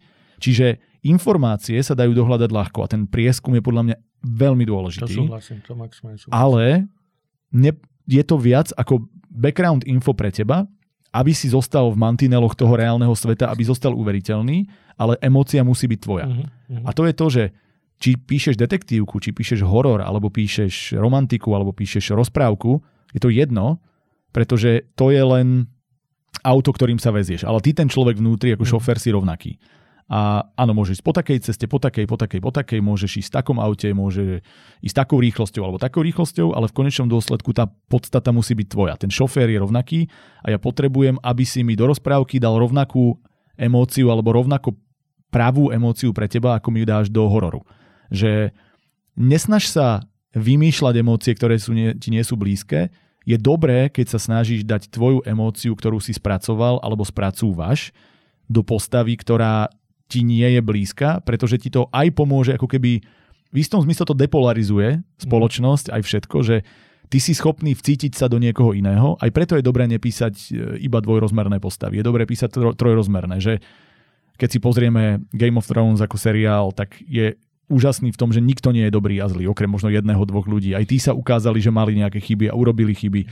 Ale že vlastne začínaš to vnímať ako zlého, zrazu je dobrý. A naopak, že nič nie je čierno-biele a vlastne tebe pomôže často, keď sa vcítiš do pozície kohokoľvek, pomaly masového vraha. Vieš nájsť dôvody, ako teraz je ten Dahmer seriál, je presne o tom, že ty vidíš tú ľudskú stránku za tým, hoci je to monštrum, ale vidíš, ako sa to stalo, prečo sa to stalo, lebo všetko podľa mňa budujú spoločenské podmienky, e, história, ako čo sa... Ka- proste každý je to nature versus nurture, že proste čo, sa, čo, čo máš geneticky dané a čo sa ti stalo a každého niečo niekam dostane. A ak ty dokážeš pochopiť, prečo tento človek urobil toto, nehodnotiť, neodsudzovať, ale jednoducho namiesto nejakého takého kritického pohľadu to skôr pochopíš a dokonca často sa dostaneš na tú opačnú stranu a popíšeš niečo z úplne opačného pohľadu, tak to dokáže byť ešte lepšie v tom, lebo tá emócia je pravá, len ju dáš niečomu, čo možno aj pre teba bolo vzdialené, naštuduješ si to asi sám obohatený. A v tom je podľa mňa tá psychoterapia písania fantastická, mm, že aj sa, pre teba samého. Čiže mm, neviem, ako k tomu pridať tú tretiu osobu, lebo chápem, čo si, že prečo si tým začal, ale vlastne neviem úplne, ako to prepojiť. Tretia osoba je podľa mňa dobrá v tom, že je relatívne nezaujatá a že ti dáva priestor dívať sa na veci z rôznych uhlov pohľadu, ale to musíš vedieť správne. Lebo ten headhopping a podobne zase tiež nie je dobrý, ale to je zase komplikované po nástrojoch ísť. Len povedal by som, že skús nájsť, čo je pre teba kľúčový pocit, ktorý chceš dostať von. Možno aj, vieš, videl si vranu, ako sedí mm-hmm. a pozrie sa na no. teba, vieš, čo chceš povedať, ale čo je tá pointa? A zase sme pri tom, čo tým chceš povedať? Čo to hovorí o tebe? Čo to pre teba hovorí? Čo to má urobiť jednak pre teba, ale čo to má urobiť pre toho čítateľa? A to potom môže byť postava akákoľvek. Môže to byť fakt, že človek z úplne opačného z politického spektra, ako si ty. Môže to byť ktokoľvek, lebo ťa to vlastne núti pozrieť sa na veci inak, mm-hmm. lenže tá emócia je rovnaká. Lebo my či si pravičiar, lavičiar, taký, taký, všetci cítime rovnako, všetci cítime bolesť, všetci cítime lásku, všetci cítime toto, len to máme cez svoju optiku nejako vieš, prebraté, upravené, čiže vieš si to pozrieť takýmto mm-hmm. spôsobom, len hlavne zachovaj reálnu tú emóciu a o tom to celé je. Mm-hmm. Super, ďakujem. Končíme? Môžeme. Dobre, tak čaute. Aj ty môžeš končiť. Dobre, ďakujeme, že ste tu s nami boli. Ďakujeme, že ste boli vy, všetkých päť. Tam sú dve ešte v zákulisí, tak aj Janka, aj Mati kývame a ďakujeme. A ďakujeme teda okrem ich dvoch menovite Tuniakovi, Martinovi, aj Kory. A ja dúfam, že teda ste si z toho niečo odniesli, že takéto otázky, ak ste mali, tak sme vám možno pomohli niečo z toho zodpovedať, že možno máte veľa nových otázok, ktoré ešte raz pripomínam cez Slido, cez rôzne ostatné médiá, ako vždy uh, Facebook, aj ty môžeš písať, Instagram, aj ty môžeš písať, info zavináč promovie bodka es ká, všetko funguje, čiže pokojne to posielate tam a ja keď tak vás odkážem potom na nejaké iné médium, kde to budeme zbierať. Ale verím, že to bolo podnetné, začíname v istom zmysle novú kapitolu, uh, budeme pokračovať, ale chceme to viac prispôsobiť vašim potrebám. A ja vám ďakujem, že ste mi pomohli to prispôsobenie začať a teraz už je to na vás, pretože to bude šokujúce. Viete čo, dajte to vy, vy ste to ešte nemohli nikdy povedať, tak pretože čo? Aj ty môžeš písať! Oh, tak, ako keby som to mali nacvičať. Som si to svoj orchester. Ďakujeme, majte sa. Čaute.